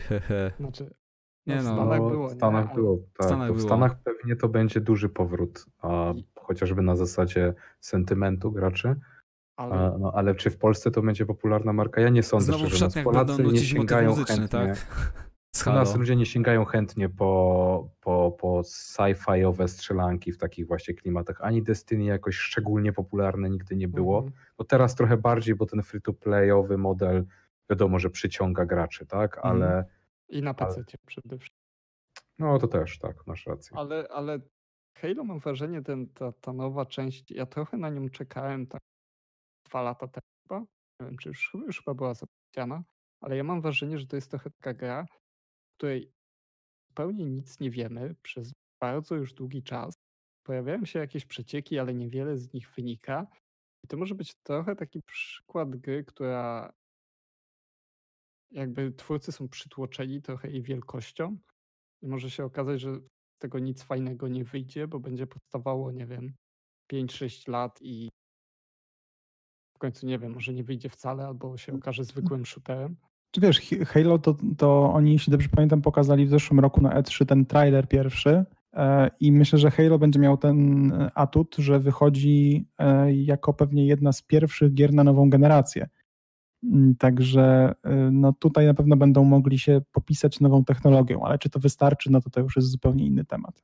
Bo, mm. bo chyba jest tak, że te ostatnie części Halo, one zbierały całkiem spoko recenzje, ale jak czytam opinie fanów Halo, to prawie wszyscy krytykują je, że, że to studio, które teraz zajmuje się Halo, tak naprawdę nie zrobiło żadnego bardzo dobrego Halo. Tak samo ta edycja, e, ten remaster wszystkich części, e, też tam była masa problemów z multi, gdzie narzekali, że serwery, z serwerami były problemy, z działaniem tej gry, więc nie wiem.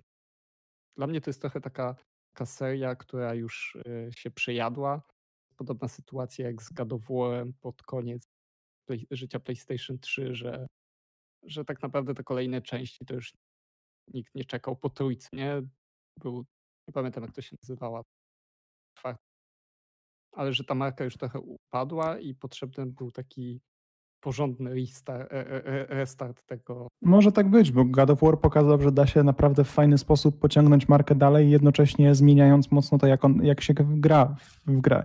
Więc no może z Halo... Nawet całą tak. ideę, tak? Bo jednak, umówmy się, God of War, mimo że tam jakąś fabułę miały, to te pierwsze oryginalne, to była po prostu sieczka, tam potrzebować po prostu byle powodu, żeby zacząć zabijać. podczas gdy no. ostatni, najnowszy God of War z PS4 to jest taka no nie będę ryzykował super głęboka historia, wyciskająca łzy i tak dalej, ale jednak ona miała coś takiego sobie.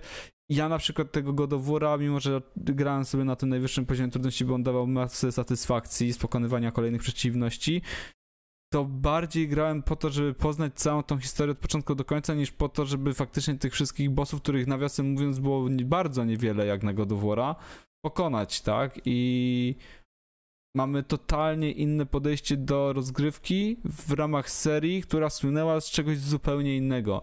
Może to jest bardzo jaskrawy przykład, ale to tak jakby nagle kolejny Call of Duty miał się okazać być RPG-iem z elementami shootera. No, no tak. Miana była olbrzymia. Jeszcze pojawiło się pytanie od Andre.pl. Czy waszym zdaniem pojawienie się Cyberpunka 2077 rozgnieci boom na cyber świecie gier? No właśnie miałem na koniec zadać to pytanie z czatu, bo myślę, że już trochę się wypstrykaliśmy z pytań z czatu, a też mijała to druga godzina.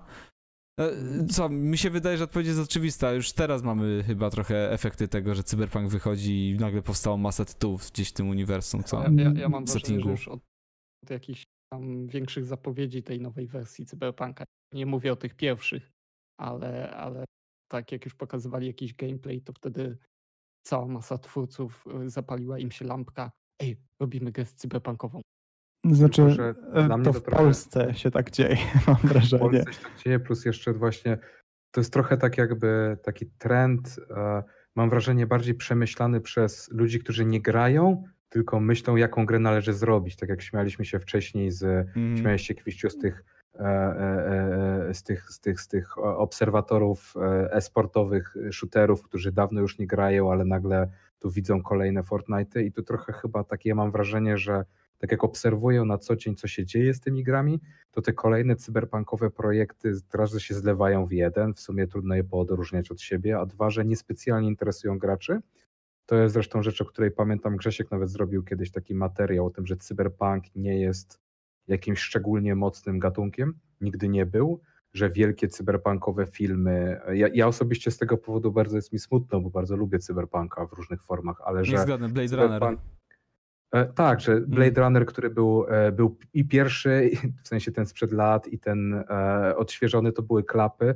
To są zazwyczaj bardzo drogie produkcje no bo to wymaga bardzo dużego budżetu, a nigdy jakoś szczególnie się nie sprawdzało i tutaj może być trochę takim ten nasz cyberpunk, w sensie ten 2077, ten o którym myślimy, kiedy mówimy słowo cyberpunk, to może być przynajmniej jak dla mnie taki wyjątek, nie, że po tego ludzie sięgną, ale sięgną nie tylko dlatego, że Cyberpunk, ale dlatego, że Wiedźmin, dlatego, że CDEP, dlatego, że kampania marketingowa, że Hype, że Keanu, a te inne gry, które próbują się po to podpiąć, to mam wrażenie, że się trochę na tym przejadą. No ja, ja, się zgadzam, Cyberpunk to w ogóle nie jest według mnie popularny gatunek, czego dowodem może być chociaż e, to, że zamknięto dalszą produkcję Deus Exów. Mhm. Przecież to był tak. idealny gatunek, e, w sensie idealna gra w gatunku cyberpunkowym, która mnie osobiście bardzo się podobała, ale która nie sprzedała się na tyle dobrze, żeby dalej chcieć produkować kolejne Deus Exy. I niestety to jest totalnie smutne. I wydaje mi się, że e, właśnie jeśli ktoś będzie kupował Cyberpunka 2077, to nie dlatego, że to jest Cyberpunk, tylko dlatego, że robią tę grę goście od Wiedźmina. Hmm. Także w Polsce tak.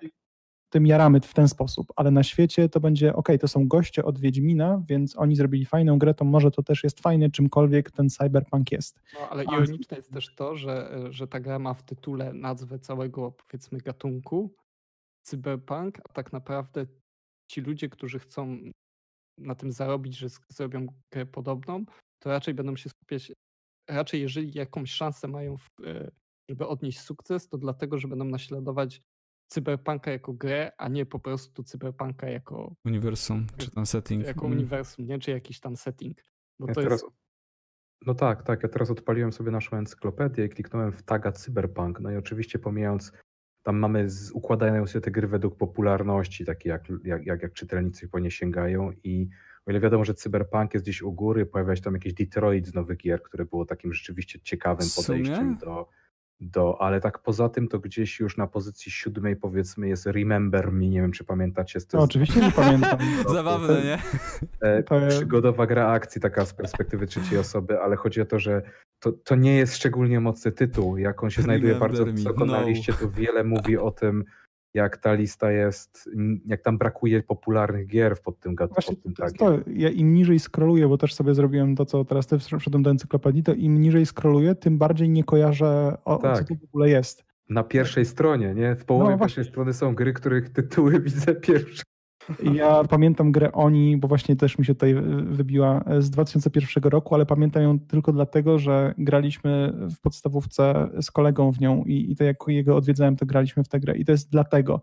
Ruiner, który był generalnie dobrze przyjętą grą, jest już u nas na drugiej stronie, co też jest e, ciekawe. To, to była fajna gra, która na pewno sprzedała się całkiem nieźle jak na oczekiwania, no ale to, to nie jest popularny. No, ale to nie jest popularny gatunek i e, jeśli nie uciągną tego, e, znaczy myślę, że uciągną generalnie tym, jakim, jaką mają opinię teraz po, po Wiedźminie, to, to gatunek im na pewno nie pomoże. Więc są w trudnej sytuacji pod tym względem i dlatego przydaje im się też reklama w postaci Kijanu chociażby. Hmm. Bo, bo w ten sposób budujesz świadomość, że hej, ci goście od Wiedźmina i mają Kijanu, więc no, jest dobrze. Ale też nie zdziwię się, jeżeli Cyberpunk jednak e, nie powtórzy sukcesu Wiedźmina. Znaczy na pewno będzie popularną grą, bo to widać już po preorderach, ale że ten gatunek właśnie raczej nawet CDP-owi trochę może przeszkodzić niż pomóc, nie? Może tak być. Znaczy ciężko porównać też, bo oni startują z in... znaczy to, że przewyższą sprzedaż raczej jest jakby konsekwencją na przykład tego, że ja mówię o tej, oczywiście patrząc e, jakby po wyniku od premiery, tak, na tej tak, tak zasadzie. Tak. Są dzisiaj w zupełnie innym miejscu niż byli w momencie mhm. premiery Wiedźmina 3, więc jakby ciężko będzie powiedzieć, co to jest tak na przynajmniej nam, nie, bo CDEP, CDEP ma na pewno jakieś swoje e, swoje plany, tak, jakieś, które chcą osiągnąć i oni będą wiedzieli, czy je zrealizowali, czy nie, ale my tego nie będziemy wiedzieli, nie. My będziemy na to patrzyli z boku trochę i chociaż już oczywiście przebicie tego wyniku e, Wiedźmina, tych 30, e, tak? Milionów, 30 milionów chyba, no. To, to już jest, no to będzie trudne. Przy czym to są wszystkie, dobrze mówię. Tak, cała seria, cała seria, jeśli dobrze pamiętam o całą serię chodziło. Mhm. Mm. Także no, będzie fajnie. Znaczy nie, no, zobaczymy. Może we wrześniu zobaczymy, a może nie. No, spodziewam się, że. Znaczy, inaczej, zacząć produkcję gier dopiero po premierze Cyberpunka, żeby jechać na E, fali i to po, załóżmy, że po analizie rynku, tak, jeżeli się okaże, że faktycznie Cyberpunk super wypał i zwiększa świadomość graczy, e, wśród graczy e, tego settingu, że jest taki setting, że jest fajny, że fajnie byłoby tam coś robić, będzie już trochę za późno. Myślę, że to, co miało powstać przy okazji e, właśnie powstawania e, Cyberpunka 2077 to już jest na wykończeniu lub już powstało. Znaczy, dajcie mi znać, bo kurczę nie grałem, ale mam dziwne wrażenie, że Disco Elysium to też jest cyberpunkowy tytuł, tak? Mm. Mm, Nie powiedziałbym. Nie? E, Wiesz co, to są bardziej realia takie, jeśli już, to może dieselpunkowe Okej, albo okej, w tym sensie, że tam masz taki świat nawiązujący może do, do, do początku XX wieku. okej. Tam masz starcie, y, wiesz, ideologii, są robotnicy, y, są takie ideologie czy myśli, które się pojawiają typu, nie wiem, e, rasizm, komunizm, faszyzm, raczej tego typu, więc to Okej. cyberpunkowo nie, nie, nie. Okej, w E, porządku. Czy możemy to nazwać żulpunkiem? Trochę też? Żulpan. Też, E, biorąc pod uwagę głównego bohatera. No właśnie, właśnie No o, to, o tak. to chciałem powiedzieć. Więc yy, nie, no to, to jest generalnie, widzę w naszej yy, encyklopedii jest tag urban do tego, E, okej. więc e, to jest bardzo miejska gra faktycznie. Taka cie, ciekawostka z dzisiaj odnośnie Disco Elysium, to widziałem newsa, że liczba recenzji Disco Elysium na Steamie wzrosła chyba dwukrotnie, albo bardzo mocno, tam doszło kilkadziesiąt tysięcy chyba, e, po tym jak gra stała się dostępna w Chinach. Oczywiście nielegalnie, bo liczba tematów poruszanych w Disco Elysium to dla władz Chin pewnie jest po prostu no, okropna rzecz, ale, ale gra jest jakoś dostępna pewnie przez jakieś VPN-y i nagle w ciągu tam dosłownie kilku dni e, grę kupiło kilkadziesiąt osób tam. I to jest przykład niszowego RPG, e, który, którego dało się zrobić. Znaczy ktoś No. zrobił tłumaczenie, nie wiem, twórcy czy Mówisz trochę za bardzo z boku mikrofonu ci urywa co drugie Sorry. słowo. Tak. E, Okej. Więc teraz powtórz wszystko to, co mówiłeś od dwóch godzin. E, Chińczycy ale- Disco Elysium popularność. A, okej, dobra, dobra, to już wiem o co chodzi. Tak Nie, no, ale jest. to, to tak, Disco Elysium w ogóle super, super rzecz. Ja się cieszę, że takie projekty wypalają, czyli właśnie eksperymentalne dość projekty, e, totalnie niszowe, które, które się przyjmują. Nie wiadomo, czy im się, im w sensie temu studiu uda się to powtórzyć w takiej formie, ale bardzo im tego życzę, bo, bo potrzeba według mnie więcej odważnych projektów, po prostu. Mhm. No i cóż, chyba tym akcentem neutralnym, bo ani pozytywny, ani negatywny, po prostu takie są fakty. LSR mówi jak jest. Eee, zakończymy dzisiejszy 13 odcinek podcastu e, Friendly Fire. Dziękuję wam oczywiście bardzo serdecznie za to, że przybyliście, posłuchaliście, zadaliście pytania, na które nam się, mam nadzieję, udało w, w miarę sensownie odpowiedzieć. Zapraszamy za tydzień, e, ponownie o godzinie e, 19 i tutaj gwiazdka lub okolice, bo nam się często zdarzają obsuwy. Taka nasza klasyka gatunku. No i życzymy Wam miłego wieczoru. Trzymajcie się ciepło i hej. Bądźcie bezpieczni w święta. Tak jest. Na razie, cześć, trzymajcie się. Marka, hej.